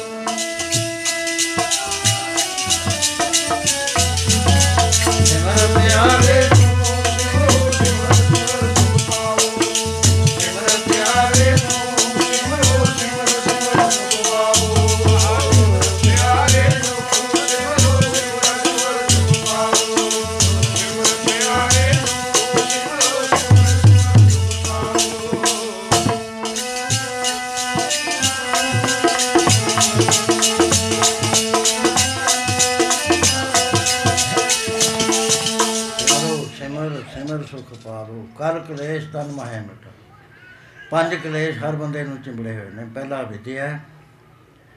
ਅਸਲੀ ਗੱਲ ਨੂੰ ਨਕਲੀ ਸਮਝੀ ਜਾਣਾ ਇੱਥੇ ਹੈ ਸਾਰੇ ਪਰਮੇਸ਼ਰ ਲੇਕਿਨ ਇਹਦੇ ਉੱਤੇ ਵਿਸ਼ਵਾਸ ਨਾ ਕਰੋ ਦੂਸਰਾ ਹੋਇਆ ਕਰਦਾ ਹੈ ਅਬਨਵੇਸ਼ ਉਹ ਹੋਇਆ ਕਰਦਾ ਹੈ ਕਿ ਕਾਲ ਦਾ ਹਰ ਵਕਤ ਡਰ ਰਹਿਣਾ ਵੀ ਮੇਰੀ ਦੌਲਤ ਵੀ ਬਚੇ ਰਹੇ, ਮੇਰੇ ਬੱਚੇ ਵੀ ਨਾ ਵਿਛੜ ਜਾਣ, ਮੈਂ ਮੈਨੂੰ ਵੀ ਕੁਛ ਨਾ ਹੋ ਜਾਵੇ ਤੇ ਉਹਦੇ ਬਾਅਦ ਹੋਇਆ ਕਰਦਾ ਹੈ ਰਾਗ ਤੇ ਦੁਆਸ਼ ਵਿਦਿਆ ਅਬਨਵੇਸ਼ ਤੇ ਅਸਮਤਾ ਹੋਇਆ ਕਰਦੀ ਹੈ। ਬਾਣੀ ਦੇ ਉੱਤੇ ਪ੍ਰਤੀਤ ਨਾ ਹੋਣੀ। ਗੁਰੂ ਦੇ ਬਾਤ ਤੇ ਨਿਚਾ ਨਹੀਂ ਕਰਨਾ, ਆਪਣੀ ਅਕਲ ਵਿੱਚ ਰੱਖਣੀ। ਰਾਗ ਹੁੰਦਾ, ਚੀਜ਼ਾਂ ਨਾਲ ਲਗਾਓ ਦੁਆਸ਼ ਹੁੰਦੀ ਹੈ। ਦੂ- ਚੀ- ਜਿਹੜੀਆਂ ਫਿਟਣਾ ਉਹਨਾਂ ਨਾਲ ਪੈ ਇਹ ਹਰ ਬੰਦੇ ਨੂੰ ਪੰਜ ਕਲੇਸ਼ ਚਿੰਬੜੇ ਹੋਏ ਨੇ। ਇਹਦਾ ਰਾਜ ਮਹਾਰਾਜ ਨੇ ਦੱਸਿਆ ਕਿ ਪਰਮੇਸ਼ਰ ਦੀ ਯਾਦ ਵਿੱਚ ਆਓ, ਪੰਜੇ ਕਲੇਸ਼ਾਂ ਦਾ ਨਾਸ਼ ਹੋ ਜਾਏ। ਕਹਿੰਦੇ, ਭਾਈ ਦਰੋਕਾ ਗੁਰੂ ਦੀ ਸ਼ਰਨ ਵਿੱਚ ਆਉਣਾ ਪੈਂਦਾ ਕਹਿਣ ਲੱਗਿਆ ਪਾਤਸ਼ਾਹ ਮੈਂ ਤੁਹਾਡੀ ਸ਼ਰਨ ਆਇਆ। ਮੇਰੇ ਤੇ ਕਿਰਪਾ ਕਰੋ। ਉਸ ਵੇਲੇ ਮਹਾਰਾਜ ਕਹਿਣ ਲੱਗੇ ਵੀ, ਨਾਮ ਦੇ ਵਾਸਤੇ ਰਹਿਤਾਂ ਦੀ ਲੋੜ ਹੈ। ਜਿੰਨਾ ਚਿਰ ਆਦਮੀ ਗੁਣ ਨਹੀਂ ਪੈਦਾ ਕਰਦਾ, ਨਾਮ ਨਹੀਂ ਚੱਲਿਆ ਕਰਦਾ। ਬਿਨ ਗੁਣ ਕੀਤੇ ਭਗਤ ਨਾ ਹੋਏ। ਕਹਿੰਦੇ, ਸਭ ਤੋਂ ਪਹਿਲਾਂ ਦਇਆ ਦੀ ਲੋੜ ਹੈ, ਕਿਉਂਕਿ ਧਰਮ ਪੈਦਾ ਨਹੀਂ ਹੁੰਦਾ ਜਿੰਨਾ ਚਿਰ ਹਿਰਦੇ 'ਚ ਦਇਆ ਨਾ ਹੋਵੇ। ਤੌਲ ਧਰਮ, ਦਇਆ ਕਾ ਪੂਤ ਜੀਵ ਉਤੇ ਦਇਆ ਕਰਨੀ ਹੈ, ਹਿੰਸਾ ਨਹੀਂ ਕਰਨੀ। ਬੜੀਆਂ ਸਾਖੀਆਂ ਨੇ। ਹੁਣ ਟਾਈਮ ਨਹੀਂ ਹੈ, ਮੈਂ ਉਹਨਾਂ ਵੱਲ ਧਿਆਨ ਦੇਵਾਂ। ਤੇ ਮਹਾਰਾਜ ਨੇ ਕਿਹਾ, ਸੱਚ ਤਾਂ ਪਰ ਜਾਣੀ ਹੈ ਜਦ ਸਿੱਖ ਸੱਚੀ ਦੇ ਦਇਆ ਜਾਣੇ, ਜੀ ਕੀ, ਕੁਛ ਪੁੰਨ ਦਾਨ ਕਰੇ। ਵਾਹਿਗੁਰੂ ਪ੍ਰਾਪਤ ਹੁੰਦਾ ਜੇ ਦਇਆ ਹਿਰਦੇ ਵਿੱਚ ਵਸ ਜਾਵੇ। ਸੋ ਇਸ ਕਰਕੇ ਤੂੰ ਦਇਆ ਰੱਖਣੀ ਹੈ ਤਿੰਨ ਤਿੰਨਾਂ ਕਿਸਮ ਦੀਆਂ, ਚਾਰਾਂ ਕਿਸਮਾਂ ਦੀ ਹਿੰਸਾ ਨਹੀਂ ਕਰਨੀ। ਨਾ ਸਰੀਰ ਕਰਕੇ ਕਿਸੇ ਨੂੰ ਦੁੱਖ ਦੇਣਾ ਹੈ, ਨਾ ਵਚਨ ਕਰਕੇ ਦੇਣਾ ਹੈ, ਨਾ ਮਨ ਕਰਕੇ ਦੇਣਾ ਹੈ, ਨਾ ਬੁੱਧੀ ਦੀ ਚਤਰਾਈ ਕਰਕੇ ਦੇਣਾ ਹੈ। ਤੇ ਪੰਜਵੀਂ ਹਿੰਸਾ ਹੋਇਆ ਕਰਦੀ ਹੈ ਸਾਧੂ ਸੰਤਾਂ ਦੀ ਉਹ ਤ- ਸ਼ਕਤੀ ਦੇ ਨਾਲ ਦੂਸਰੇ ਦਾ ਨੁਕਸਾਨ ਕਰ ਦਿੰਦੇ ਨੇ। ਸੋ ਇਹ ਕੋਈ ਨਹੀਂ ਕਰਨੀ ਭਾਈ ਇਹਨਾਂ ਤੋਂ ਦੂਰ ਰਹਿਣਾ ਹੈ ਤੇ ਫਿਰ ਇਹ ਹੈ ਕਿ ਖਿਮਾ ਭੁੱਲ ਹੋ ਜਾਵੇ ਕਿਸੇ ਤੋਂ ਤੂੰ ਆਫੀਸਰ ਹੈ ਤੇਰੇ ਮੁਤਾਬਕ ਜਿਹੜੇ ਨੇ ਗਲਤੀ ਵੀ ਕਰ ਦਿੰਦੇ ਆ ਤੂੰ ਬਦਲੇ ਦੀ ਭਾਵਨਾ ਨਾ ਲਈ ਖਿਮਾ ਕਰੀ ਖਿਮਾ ਦੇ ਵਿੱਚ ਬਹੁਤ ਵੱਡੀ ਸ਼ਕਤੀ ਹੈ। ਮਹਾਰਾਜਾ ਰਣਜੀਤ ਸਿੰਘ ਜਾ ਰਿਹਾ ਹੈ। ਬੱਚੇ ਬੇਰੀਆਂ ਤੋਂ ਬੇਰ ਝਾੜ ਰਹੇ ਨੇ। ਉਹ ਇੱਕ ਇੱਟ ਮਹਾਰਾਜ ਦੇ ਮੋਢੇ 'ਤੇ ਆਗ ਲੱਗੀ। ਜਿਹੜੇ ਬਾਡੀਗਾਰਡ ਸੀ ਇੱਕਦਮ ਚਕੰਨੇ ਹੋ ਗਏ ਵੀ ਇੱਟ ਕਿਹਨੇ ਮਾਰੀਆ ਨੱਠੇ ਜਾ ਕੇ ਇੱਕ ਛੋਟੇ ਜਿਹੇ ਬੱਚੇ ਨੂੰ ਫੜ ਲਏ। ਉਹ ਸਭ ਕਿਹਾ ਪਿਆ, ਡਰਦਾ ਮਾਰਿਆ। ਮਹਾਰਾਜ ਕਹਿੰਦਾ, ਛੱਡ ਦੋ ਛੱਡ ਦੋ, ਇਹਨੂੰ ਕੀ ਕਹਿੰਦੇ ਹੋ? ਇਹ ਮੇਰਾ ਬੈਰੀ ਆ। ਕਹਿੰਦਾ, ਬੇਟਾ ਉਰੇ ਆ। ਤੈਂ ਸਾਡੇ ਇੱਟ ਕਿਉਂ ਮਾਰੀ? ਤੇਰੇ ਮੇਰੇ ਨਾਲ ਕੋਈ ਬੈਰ ਆ, ਕਹਿੰਦਾ ਨਹੀਂ ਮਹਾਰਾਜ, ਮੈਨੂੰ ਤਾਂ ਪਤਾ ਹੀ ਨਹੀਂ ਵੀ ਤੁਸੀਂ ਜਾ ਰਹੇ ਹੋ। ਫਿਰ ਇੱਟ ਮੇਰੇ ਕਿਵੇਂ ਲੱਗੀ? ਕਹਿੰਦਾ ਮੈਂ ਤਾਂ ਬੇਰੀਆਂ, ਬੇਰੀ ਹੈ, ਮਿੱਠੇ ਬੇਰ ਨੇ, ਮੈਂ ਝਾੜਦਾ ਸੀ। ਕਹਿੰਦੇ ਇੱਟ ਮਾਰੀ ਤੇ ਬੇਰ ਝੜ ਜਾਂਦੇ ਨੇ, ਕਹਿੰਦੇ ਹਾਂ। ਨਾਲ ਕਹਿੰਦੇ ਦੇਖੋ, ਕਹਿੰਦੇ ਇੱਟ ਮਾਰੀ ਤੇ ਬੇਰੀ ਦਾ ਜਿਗਰਾ ਗਿਆ ਜਾਂ ਫਲ ਦਿੰਦੀ ਆ। ਤੇ ਮੈਂ ਕੌਣ ਆ? ਮੈਂ ਤਾਂ ਇੱਥੇ ਪੰਜਾਬ ਦਾ ਬਾਦਸ਼ਾਹ, ਮੈਨੂੰ ਕਹਿੰਦੇ ਹੋ ਤੁਸੀਂ। ਤੇ ਮੈਨੂੰ ਕੀ ਦੇਣਾ ਚਾਹੀਦਾ ਹੈ? ਦੋ ਪਿੰਡ ਲਿਖਤੇ ਉਸ ਵੇਲੇ, ਕਹਿੰਦੇ ਇੱਟ ਤਾਂ ਨਾ ਮਾਰੀ। ਆ ਲੈ ਬਾਦਸ਼ਾਹ ਵੀ ਝੜਦਾ ਦੋ ਪਿੰਡ ਦੇ ਤੇ ਇਹਨੂੰ ਖੇਮਾ ਕਹਿੰਦੇ ਨੇ। ਨਹੀਂ ਕਰੋ ਚਾਹੁੰਦਾ, ਕਹਿੰਦਾ ਮਾਰ ਦੋ ਇਹਨੂੰ ਮਾਂ-ਬਾਪ ਨੂੰ ਵੀ ਫੜ ਲਓ। ਮਹਾਰਾਜ ਕਹਿੰਦੇ, ਤੂੰ ਆਫੀਸਰ ਹੈ, ਖਿਮਾ ਦੇ ਵਿੱਚ ਨਹੀਂ ਵੈਰ ਨਾ ਕਿਸੇ ਨਾਲ ਕਰੀ। ਕ੍ਰੋਧ ਨਾ ਕਰੀ, ਲੋਭ ਨਾ ਕਰੀ। ਸਾਰੀਆਂ ਰਹਿਤਾਂ ਮਹਾਰਾਜ ਨੇ ਦੱਸ ਕੇ ਕਿਹਾ ਕਿ ਇੱਕ ਦੁੱਖ ਨਹੀਂ ਦੇਣਾ ਕਿਸੇ ਜੀ ਨੂੰ। ਦੁੱਖ ਨਾ ਦੇ ਕਿਸੇ ਜੀ ਪਤਸ਼ੋਂ ਕਰ ਜਾਵੋ, ਇੱਜ਼ਤ ਦੇ ਨਾਲ ਘਰ ਜਾਵੇਂਗਾ ਜੇ ਦੁੱਖ ਨਾ ਪੈ ਕਿਸੇ ਨੂੰ ਦਿੱਤੇ। ਇਸ ਤਰ੍ਹਾਂ ਦੇ ਨਾਲ ਲੈ ਕੇ ਮਹਾਰਾਜ ਨੇ ਨਾਮ ਦੀ ਦਾਤ ਦੇਤੀ। ਉਥੋਂ ਤੁਰਿਆ ਸੀ, ਦਿਲ ਦੁਰਾਤੇ ਵਾਲਾ ਸੀ, ਜਾ ਕੇ ਬੰਦਗੀ ਕਰੀ। ਛੇਤੀ ਤੇ ਕਈ ਨਾਮ ਦੇ ਵਿੱਚ ਤਰੱਕੀ ਕਰ ਲਈ। ਨਾਮ ਦੀਆਂ ਦਰਜੇ ਹੁੰਦੇ ਨੇ, ਪਹਿਲਾਂ ਮਾਲਾ ਨਾਲ ਜਪਿਆ ਜਾਂਦਾ ਹੈ, ਫਿਰ ਵਾਰੀ ਆਉਂਦੀ ਹੈ ਰਸਨਾ ਦੀ। ਰਸਨਾ ਦੀ ਮਦਦ ਨਾਲ ਫਿਰ ਨਾਮ ਜਪਿਆ ਜਾਂਦਾ ਹੈ, ਮਾਲਾ ਹੱਥ 'ਚੋਂ ਛੁੱਟ ਜਾਂਦੀ ਹੈ। ਉਹਦੇ ਬਾਰੇ ਮਹਾਰਾਜ ਨੇ ਤਾਕੀਦ ਕੀਤੀ ਹੈ, ਰਸਨਾ ਜਪੇ ਨਾ, ਨਾਮ ਤਿਲ ਤਿਲ ਕਰ ਕੱਟੀ। ਰੇ ਜੇਵਾ ਕਰੋ ਸ਼ਤਖੰਡ ਜਾਮਨਾ ਉਚਰੋ ਸ੍ਰੀ ਗੋਬਿੰਦ। ਫਿਰ ਆਉਂਦੀ ਹੈ ਸਵਾਸ ਦੀ ਵਾਰੀ। ਸਵਾਸ ਤੋਂ ਬਾਅਦ ਫਿਰ ਵਾਰੀ ਆਉਂਦੀ ਹੈ ਧੁਨ ਦੀ। ਫਿਰ ਆਨੰਦ ਸ਼ਬਦ ਜਾਗ ਪੈਂਦੇ ਨੇ, ਉਹਨਾਂ ਦੀ ਮਦਦ ਨਾਲ ਨਾਮ ਜਪਿਆ ਜਾਂਦਾ ਹੈ। ਸੁੱਤ ਚੜ੍ਹੀ ਚੜ੍ਹਦੀ ਜਾਂਦੀ ਹੈ। ਹੌਲੀ ਹੌਲੀ ਸੁੱਤ ਚੜ੍ਹਦੀ ਚੜ੍ਹਦੀ ਦਸਵੇਂ ਦੁਆਰੇ ਤੱਕ ਪਹੁੰਚ ਜਾਂਦੀ ਹੈ, ਜਿੱਥੇ ਪਰਮੇਸ਼ਰ ਦਾ ਨਿਵਾਸ ਹੈ। ਅੱਖ ਖੁੱਲ ਜਾਂਦੀ ਹੈ, ਜਿਹਨੂੰ ਤੀਸਰਾ ਤਿਲ ਕਹਿੰਦੇ ਨੇ। ਬਿਆਨ ਅੱਖੜੀਆਂ ਕਹਿੰਦੇ ਨੇ, ਫਿਰ ਪਰਮੇਸ਼ਰ ਦੇ ਦਰਸ਼ਨ ਗੁਰੂ ਦੀ ਮਦਦ ਨਾਲ ਹੁੰਦੇ ਨੇ। ਇਸ ਤਰ੍ਹਾਂ ਦਾ ਜੀਵਨ ਜਦ ਉਹਨੇ ਸ਼ੁਰੂ ਕੀਤਾ, ਉਹ ਨਵਾਬ ਨੂੰ ਹੋਰ ਵੀ ਪਿਆਰਾ ਲੱਗਣ ਲੱਗ ਗਿਆ, ਬਾਦਸ਼ਾਹ ਨੂੰ। ਤੇ ਉਹਦੇ ਉੱਤੇ ਬਹੁਤ ਕਾਈਂਡ ਹੋਇਆ ਕਰੇ, ਜਿਹੜੇ ਉੱਥੇ ਦੇ ਸੀਗੇ ਇਸਲਾਮ ਵਾਲੇ ਅਫਸਰ ਇਹ ਖਿੱਚਦੇ ਸੀ ਵੀ ਇਹ ਹਿੰਦੂ ਹੈ। ਤੇ ਇਹਦੇ ਤੇ ਸਾਡਾ ਨਵਾਬ ਕਿੰਨਾ ਮਿਹਰਬਾਨ ਹੈ ਵੀ ਇਹ ਇਹ ਤੇ ਹੋਣਾ ਨਹੀਂ ਚਾਹੀਦਾ। ਇੱਕ ਦਿਨ ਐਸਾ ਹੋਇਆ ਕਿ ਸ਼ਿਕਾਰ ਨੂੰ ਗਏ। ਉਹਨੇ ਕਿਹਾ ਵੀ ਭਾਈ ਤਲੋਕਾ ਜਿਹਦੇ ਮੂਹਰੇ ਸ਼ਿਕਾਰ ਆਊ, ਉਹੀ ਕਰਿਓ ਉਹ ਕੁਦਰਤੀ ਇਹਦੇ ਅੱਗੇ ਆ ਗਿਆ, ਇਹਨੇ ਤਲਵਾਰ ਮਾਰੀ ਹਰਨੀ ਦੇ ਗਲ ਤੇ। ਹਰਨੀ ਤਾਂ ਮਰ ਗਈ, ਪੇਟ ਵਿੱਚੋਂ ਦੋ ਬੱਚੇ ਨਿਕਲੇ। ਉਹ ਵੀ ਤੜ ਤੜ ਕੇ ਮਰ ਗਏ। ਇਹਨੇ ਕਿਹਾ ਤਰਕਾਰ ਹੈ ਮੇਰੇ ਤੇ। ਮੈਂ ਗੁਰੂ ਦਾ ਬਚਨ ਭੰਗ ਕਰਤਾ।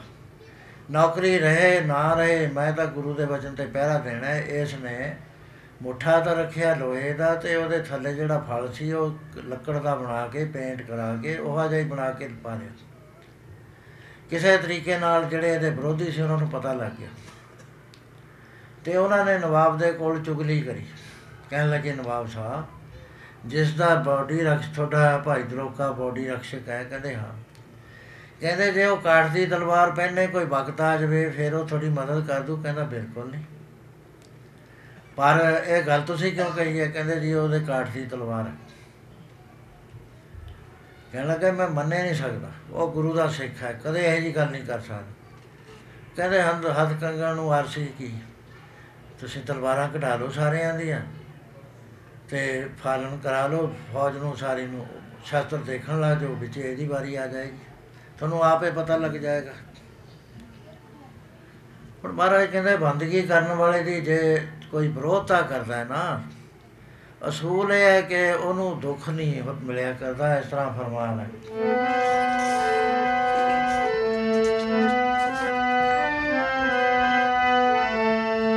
ਸੋ ਦੁੱਖ ਕੈਸਾ ਪਾਵੇ ਜਿਸ ਦਾ ਰੱਖਾ ਹੈ ਪਰਮਾਤਮਾ।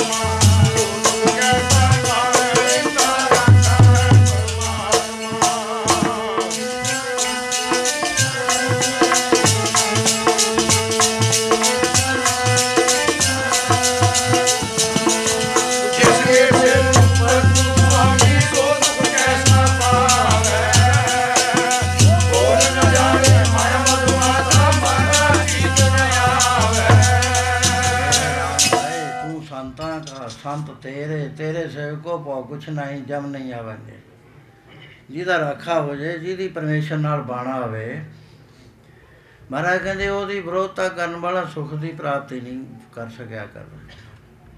ਸੁਖ ਨਹੀਂ ਮਿਲਿਆ ਕਰਦਾ ਐਸਾ ਫਰਮਾਨ ਹੈ। ਸੁਖ ਕਦੇ ਨਾ ਪਾਉਂਦੇ ਜੀ ਮੁਕਤ ਨਰ ਸੰਤਾਂ ਨਾਲ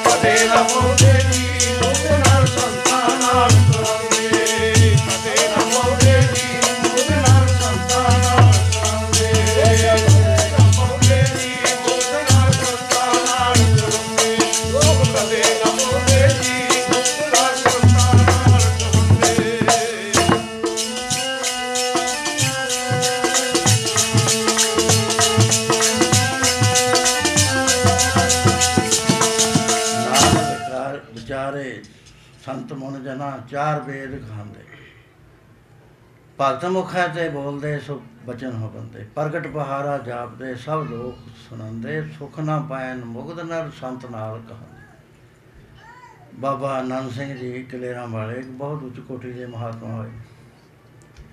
ਉਹਨਾਂ ਨੇ ਜਿਨ੍ਹਾਂ ਦੇ ਉਪਦੇਸ਼ ਲਿਆ ਸੀ, ਬਾਬਾ ਹਰਨਾਮ ਸਿੰਘ ਪੁੱਚੋ ਮੰਡੀ ਵਾਲੇ ਸੀ।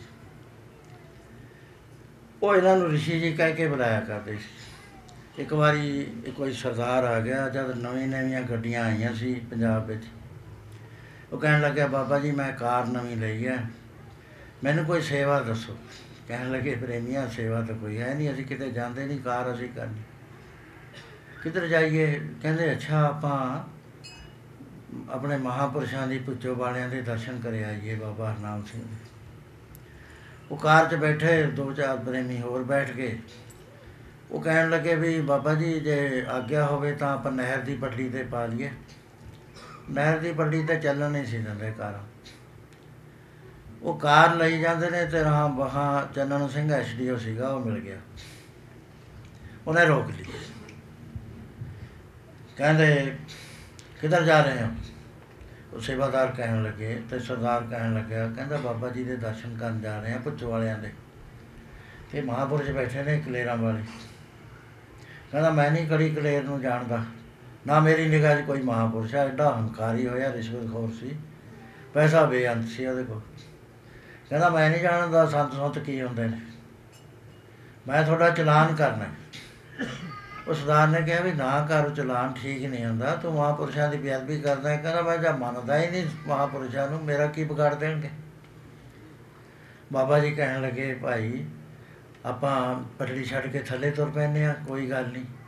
ਉਹ ਕਹਿੰਦਾ ਹੁਣ ਨਹੀਂ ਮੈਂ ਤੁਰਨ ਦੇਣਾ। ਕਹਿੰਦਾ ਰੋਟੀਆਂ ਖਾ ਖਾ ਲੋਕਾਂ ਦੀਆਂ ਮਸਤੇ ਪਏ ਨੇ ਵਿਹਲੇ। ਉਧਰ ਬਚਨ ਕਹੇ ਬਹੁਤ। ਮੈਂ ਜਾਣਦਾ ਪੁੱਛ ਵਾਲੇ ਨੂੰ ਵੀ ਕਹਿੰਦਾ।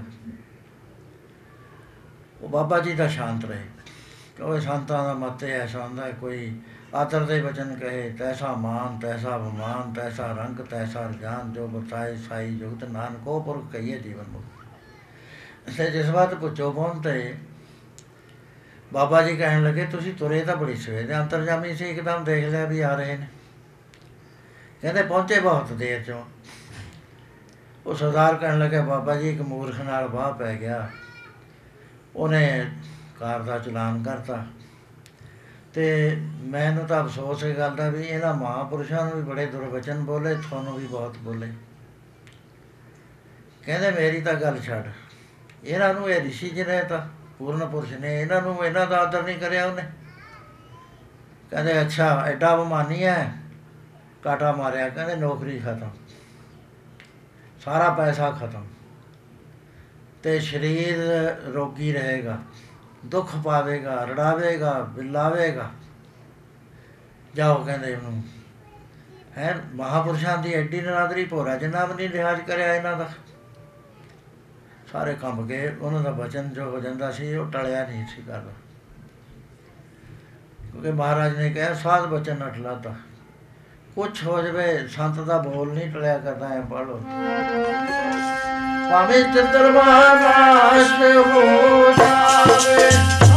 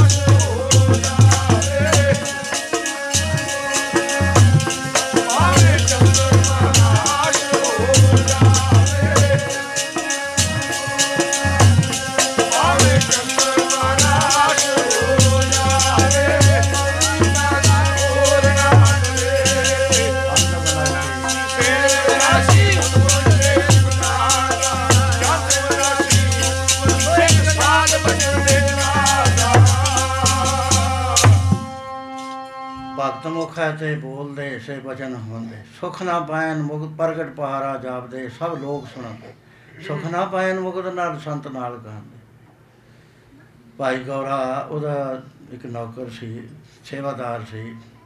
ਉਹਨੂੰ ਗੋ, ਬਾਬਾ ਗੋਦੜੀਆ ਕਹਿੰਦੇ ਸੀ। ਮਾਲਵੇ ਦੇ ਰਹਿਣ ਵਾਲਾ ਸੀ। ਗੁਰੂ ਦਸਵੇਂ ਪਾਤਸ਼ਾਹ ਨੂੰ ਜਦੋਂ ਮਿਲਿਆ ਤਾਂ ਮਹਾਰਾਜ ਨੇ ਕਿਹਾ, ਇਹ ਇਕੱਲਾ ਹੀ ਮਾਲਵੇ ਨੂੰ ਤਾਰਨ ਦੀ ਸਮਰੱਥਾ ਰੱਖਦਾ ਹੈ। ਭਾਈ ਗੌਰਾ ਮਾਰਨ ਲੱਗ ਗਿਆ ਆਪਣੇ ਨੂੰ, ਨੌਕਰ ਨੂੰ।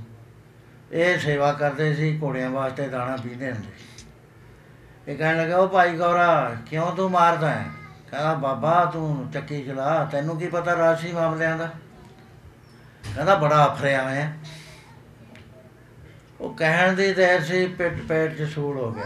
ਬਹੁਤ ਲਿਟਦਾ ਫਿਰਦਾ ਮੈਨੂੰ ਬਚਾਓ। ਕਹਿੰਦੇ, ਕੋਈ ਗੱਲ ਹੋਈ ਹੈ? ਕਹਿੰਦਾ, ਬਾਬੇ ਨੇ ਕਹਿਤਾ। ਕਹਿੰਦੇ, ਹੁਣ ਉਹਨਾਂ ਤੋਂ ਹੀ ਬਚੇਗਾ। ਉਹ ਬਾਬਾ ਜੀ ਕੋਲ ਗਏ, ਕਹਿਣ ਲੱਗੇ, ਬਾਬਾ ਜੀ, ਉਹਦਾ ਬਹੁਤ ਤ- ਤਕਲੀਫ ਹੈ ਲਿਟਦਾ ਹੈ ਉਹ ਤਾਂ ਭਾਈ ਗ- ਗੌਰਾ।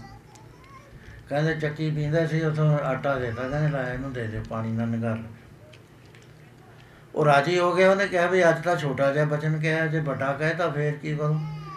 ਆ ਕੇ ਸਰੋਪਾ ਲੈ ਆਂਦਾ, ਕਹਿੰਦਾ ਬਾਬਾ ਜੀ, ਤੁਹਾਡੀ ਸੇਵਾ ਪੂਰੀ ਹੋ ਗਈ। ਕਿਉਂਕਿ ਉਹ ਵੀ ਬਰਾੜ ਸੀ, ਉਹ ਵੀ ਬਰਾੜ ਸੀ। ਤੇ ਹੁਣ ਤੁਸੀਂ ਘਰ ਜਾਓ। ਘਰ ਆ ਗਿਆ ਤੇ ਘਰ ਵਾਲਿਆਂ ਬੱਚਿਆਂ ਨੇ ਕਿਹਾ ਵੀ ਬਾਬਾ ਆ ਗਿਆ। ਬਾਬਾ ਕਾਹਨੂੰ ਬੁੜਾ ਆ ਗਿਆ? ਐਂ ਕਹਿੰਦੇ ਨੇ।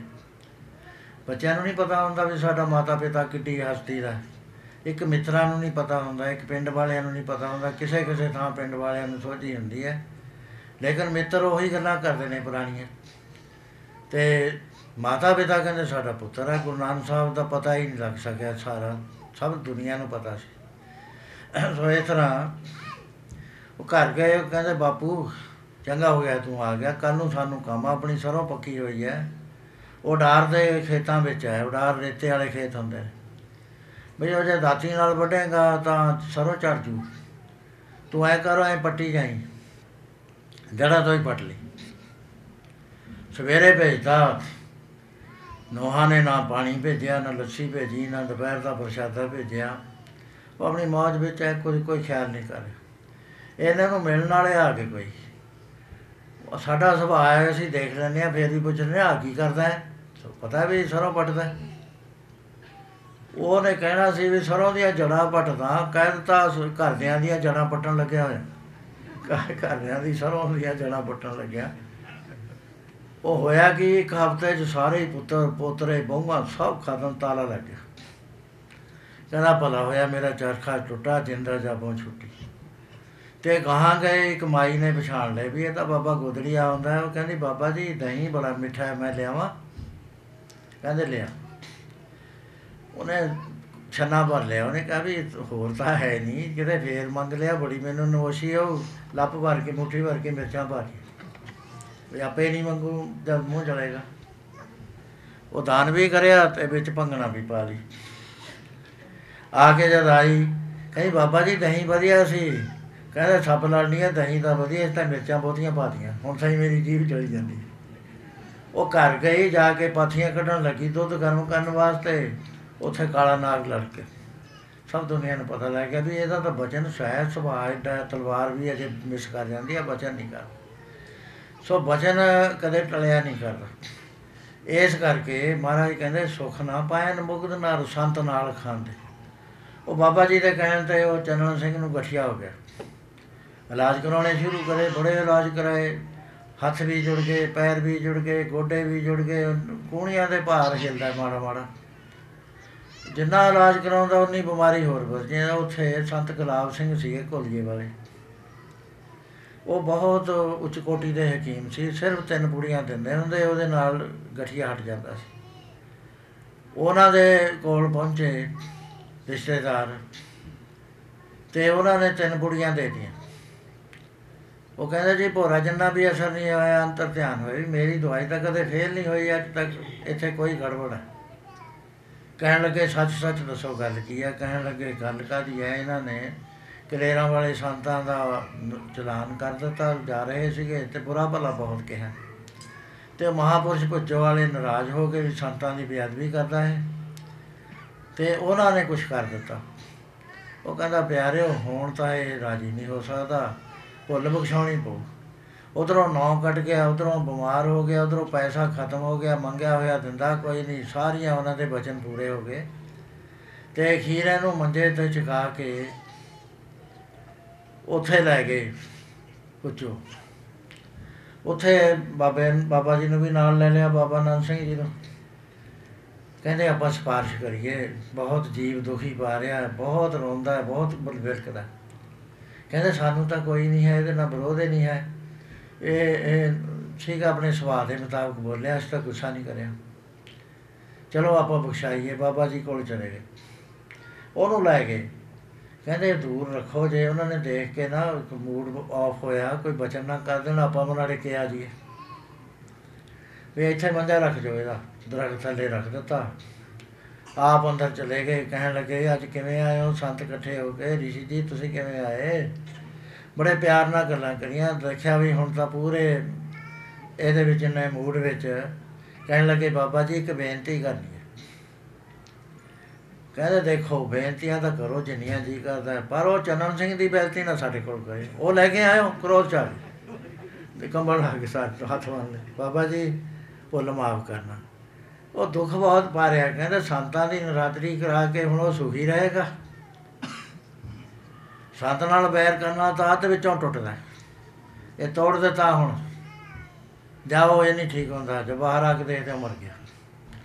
ਸੋ ਇਸ ਤਰ੍ਹਾਂ ਮਹਾਰਾਜ ਕਹਿੰਦੇ, ਸੁਖ ਨਾ ਪਾਇਨ ਮੁਕਤ ਨਾਲ, ਸੰਤ ਨਾਲ ਕਹਿੰਦੇ ਬੰਦਗੀ ਕਰਨ ਵਾਲਿਆਂ ਨਾਲ ਖਹਿ ਕੇ ਸੁਖ ਨਹੀਂ ਮਿਲਿਆ ਕਰ ਉਹ ਨਵਾਬ ਕਹਿਣ ਲੱਗਾ ਦੇਖੋ, ਮੇਰਾ ਇਹ ਟਰਸਟਡ ਜਰਨੈਲ ਹੈ।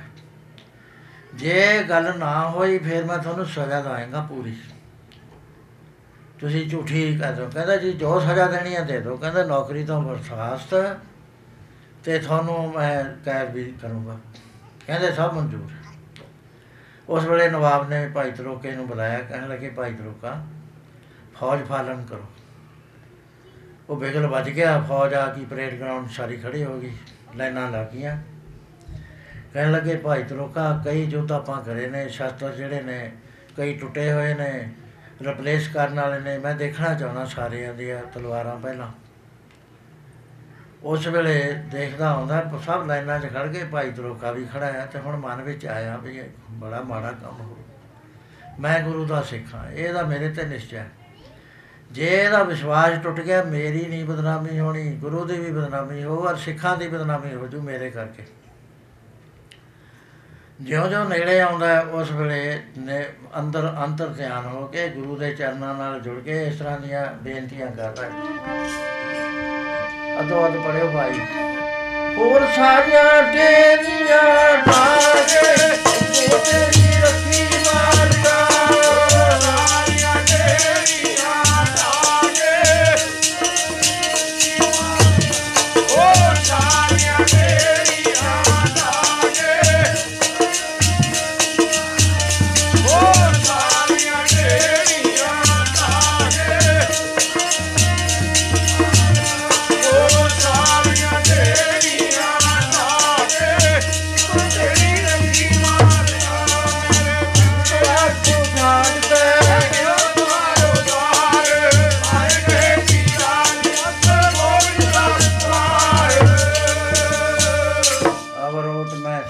ਸਗਲੀ ਦੇਖੀ ਇੱਕ ਤੇਰੀ ਓਟ ਰਹਾਈ ਉਸ ਵੇਲੇ ਬੇਨਤੀਆਂ ਕਰਦਾ ਹੈ, ਜੁੜ ਗਿਆ ਗੁਰੂ ਦੇ ਚਰਨਾਂ ਨਾਲ। ਪਹੁੰਚ ਗਿਆ ਉਹਦੀ ਅਰਦਾਸ ਸੁਣੀ ਗਈ ਅਦੋ ਅਦ ਪੜੋ ਭਾਈ। ਜਿਵੇਂ ਰੱਖੀ ਸੀ ਦਰੋਪਤੀ ਆਗੇ ਇਹਨੇ ਵਿਰਾਜ ਰੱਖ ਲੈ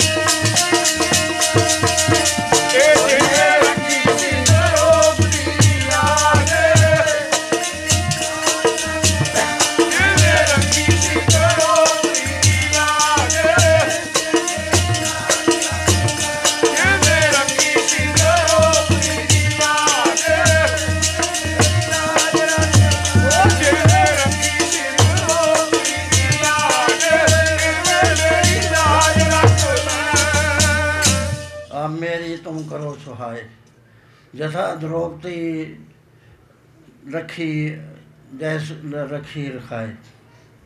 ਪਰਦਾ ਸਵਾ ਵੇਖੇ ਤੇ ਸਰਾਖਾ। ਪੁਰੀ ਨਾ ਦੁਸ਼ਟਨ ਕੀ ਅਬਲਾਖਾ।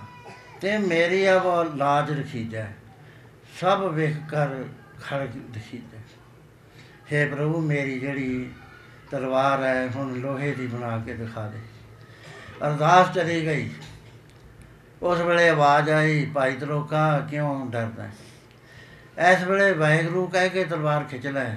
ਤੇਰੀ ਨਾਮ ਨੇ ਸਹਾਇਤਾ ਕਰਨੀ ਹੈ। ਵਾਹਿਗੁਰੂ ਕਹਿ, ਖੀਂਚ ਨਿਕਾਲਾ।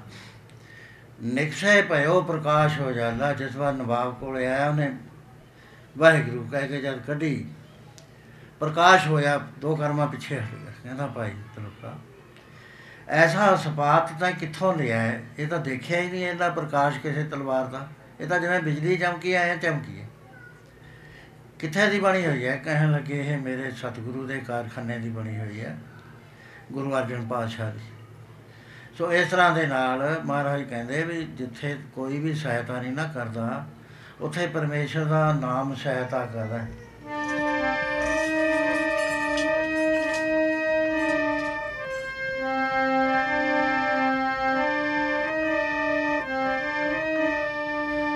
ਬਾਵਾ ਬਾਵਾ ਬਈ ਲਾਜ ਰੱਖੀ ਤੇਰੇ ਸਿੱਖ ਦੀ ਬਾਬਾ ਬਾਬਾ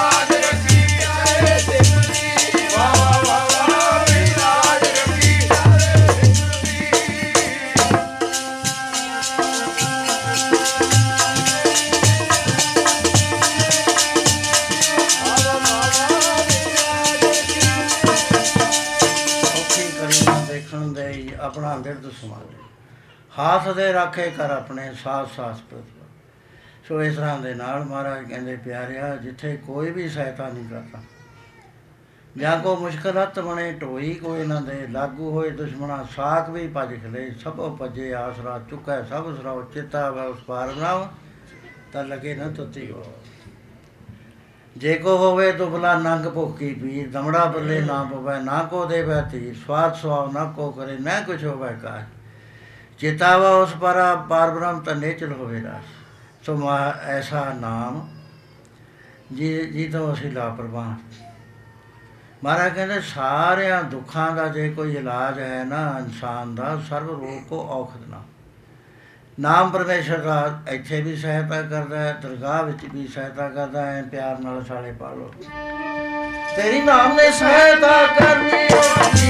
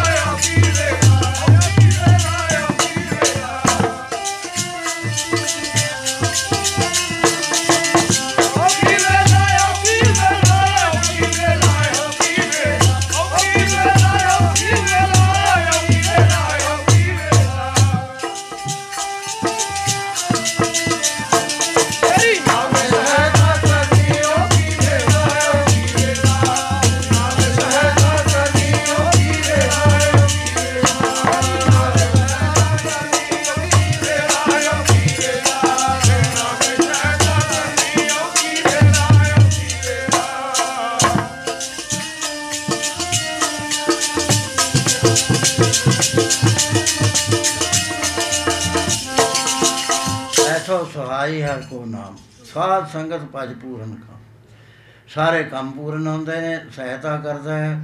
ਸੋ ਐਸੇ ਨਾਮ ਦੇ ਵਾਸਤੇ ਸਾਧ ਸੰਗਤ ਦੀ ਐਡੀ ਕੀਮਤੀ ਚੀਜ਼ ਗੁਰੂ ਗ੍ਰੰਥ ਸਾਹਿਬ ਕੋਲ ਹੈ। ਨਾਨਕ ਕੇ ਕਰ ਕੇਵਲ ਨਾਮ, ਜਿਸ ਵਖਰ ਕੋ ਲੈਣ ਤੋਂ ਆਇਆ RAM ਨਾਮ ਸੰਤਨ ਕਰ ਪਾਇਆ। ਮੁੱਲ ਕਿਵੇਂ ਮਿਲਦਾ ਹੈ? ਕਹਿੰਦੇ, ਤਾਜੇ ਬਮਾਨ ਲਿਓ ਮਨ ਮੋਲ RAM ਨਾਮ ਹਿਰਦੇ ਮੈਂ ਤੋਲ। ਲਾਦ ਖੇਪ ਸੰਤੈ ਸੰਚਾਰ, ਅਵਰ ਤਿਆਗ ਵਿਖਿਆ ਜੰਜਾਲ ਤਨ ਤਨ ਕਹੇ ਸਭ ਕੋਈ ਮੁਖ ਜਲਹਾ ਦਰ ਕੇ ਸੋਏ। ਇਹ ਵਪਾਰ ਬਿਰਲਾ ਵਪਾਰ ਹੈ, ਨਾਨਕ ਤਾਂ ਕੇ ਸਤ ਬਲਿਹਾਰ ਹੈ। ਸੋ ਹੁਣ ਸਮਾਜ ਆਸ ਨਹੀਂ ਦਿੰਦਾ। ਦੋ ਦੀਵਾਨ ਸੀਗੇ ਅੱਜ। ਸਰੀਰ ਜਿਹੜਾ ਹੈ, ਇਹ ਪੁਰਾਣੀ ਗੱਡੀ ਹੈ 1918 ਦਾ ਮਾਡਲ ਹੈ। ਜੋੜ ਜਾੜ ਕੇ ਚਲਾਇਆ, ਹਾਰਟ ਸਰਜਰੀ ਹੋਈ ਹੈ। ਡਾਕਟਰਾਂ ਨੇ ਕਿਹਾ ਸੀ 8 ਮਹੀਨੇ ਨਹੀਂ ਤੁਸੀਂ ਕੀਰਤਨ ਕਰਨਾ।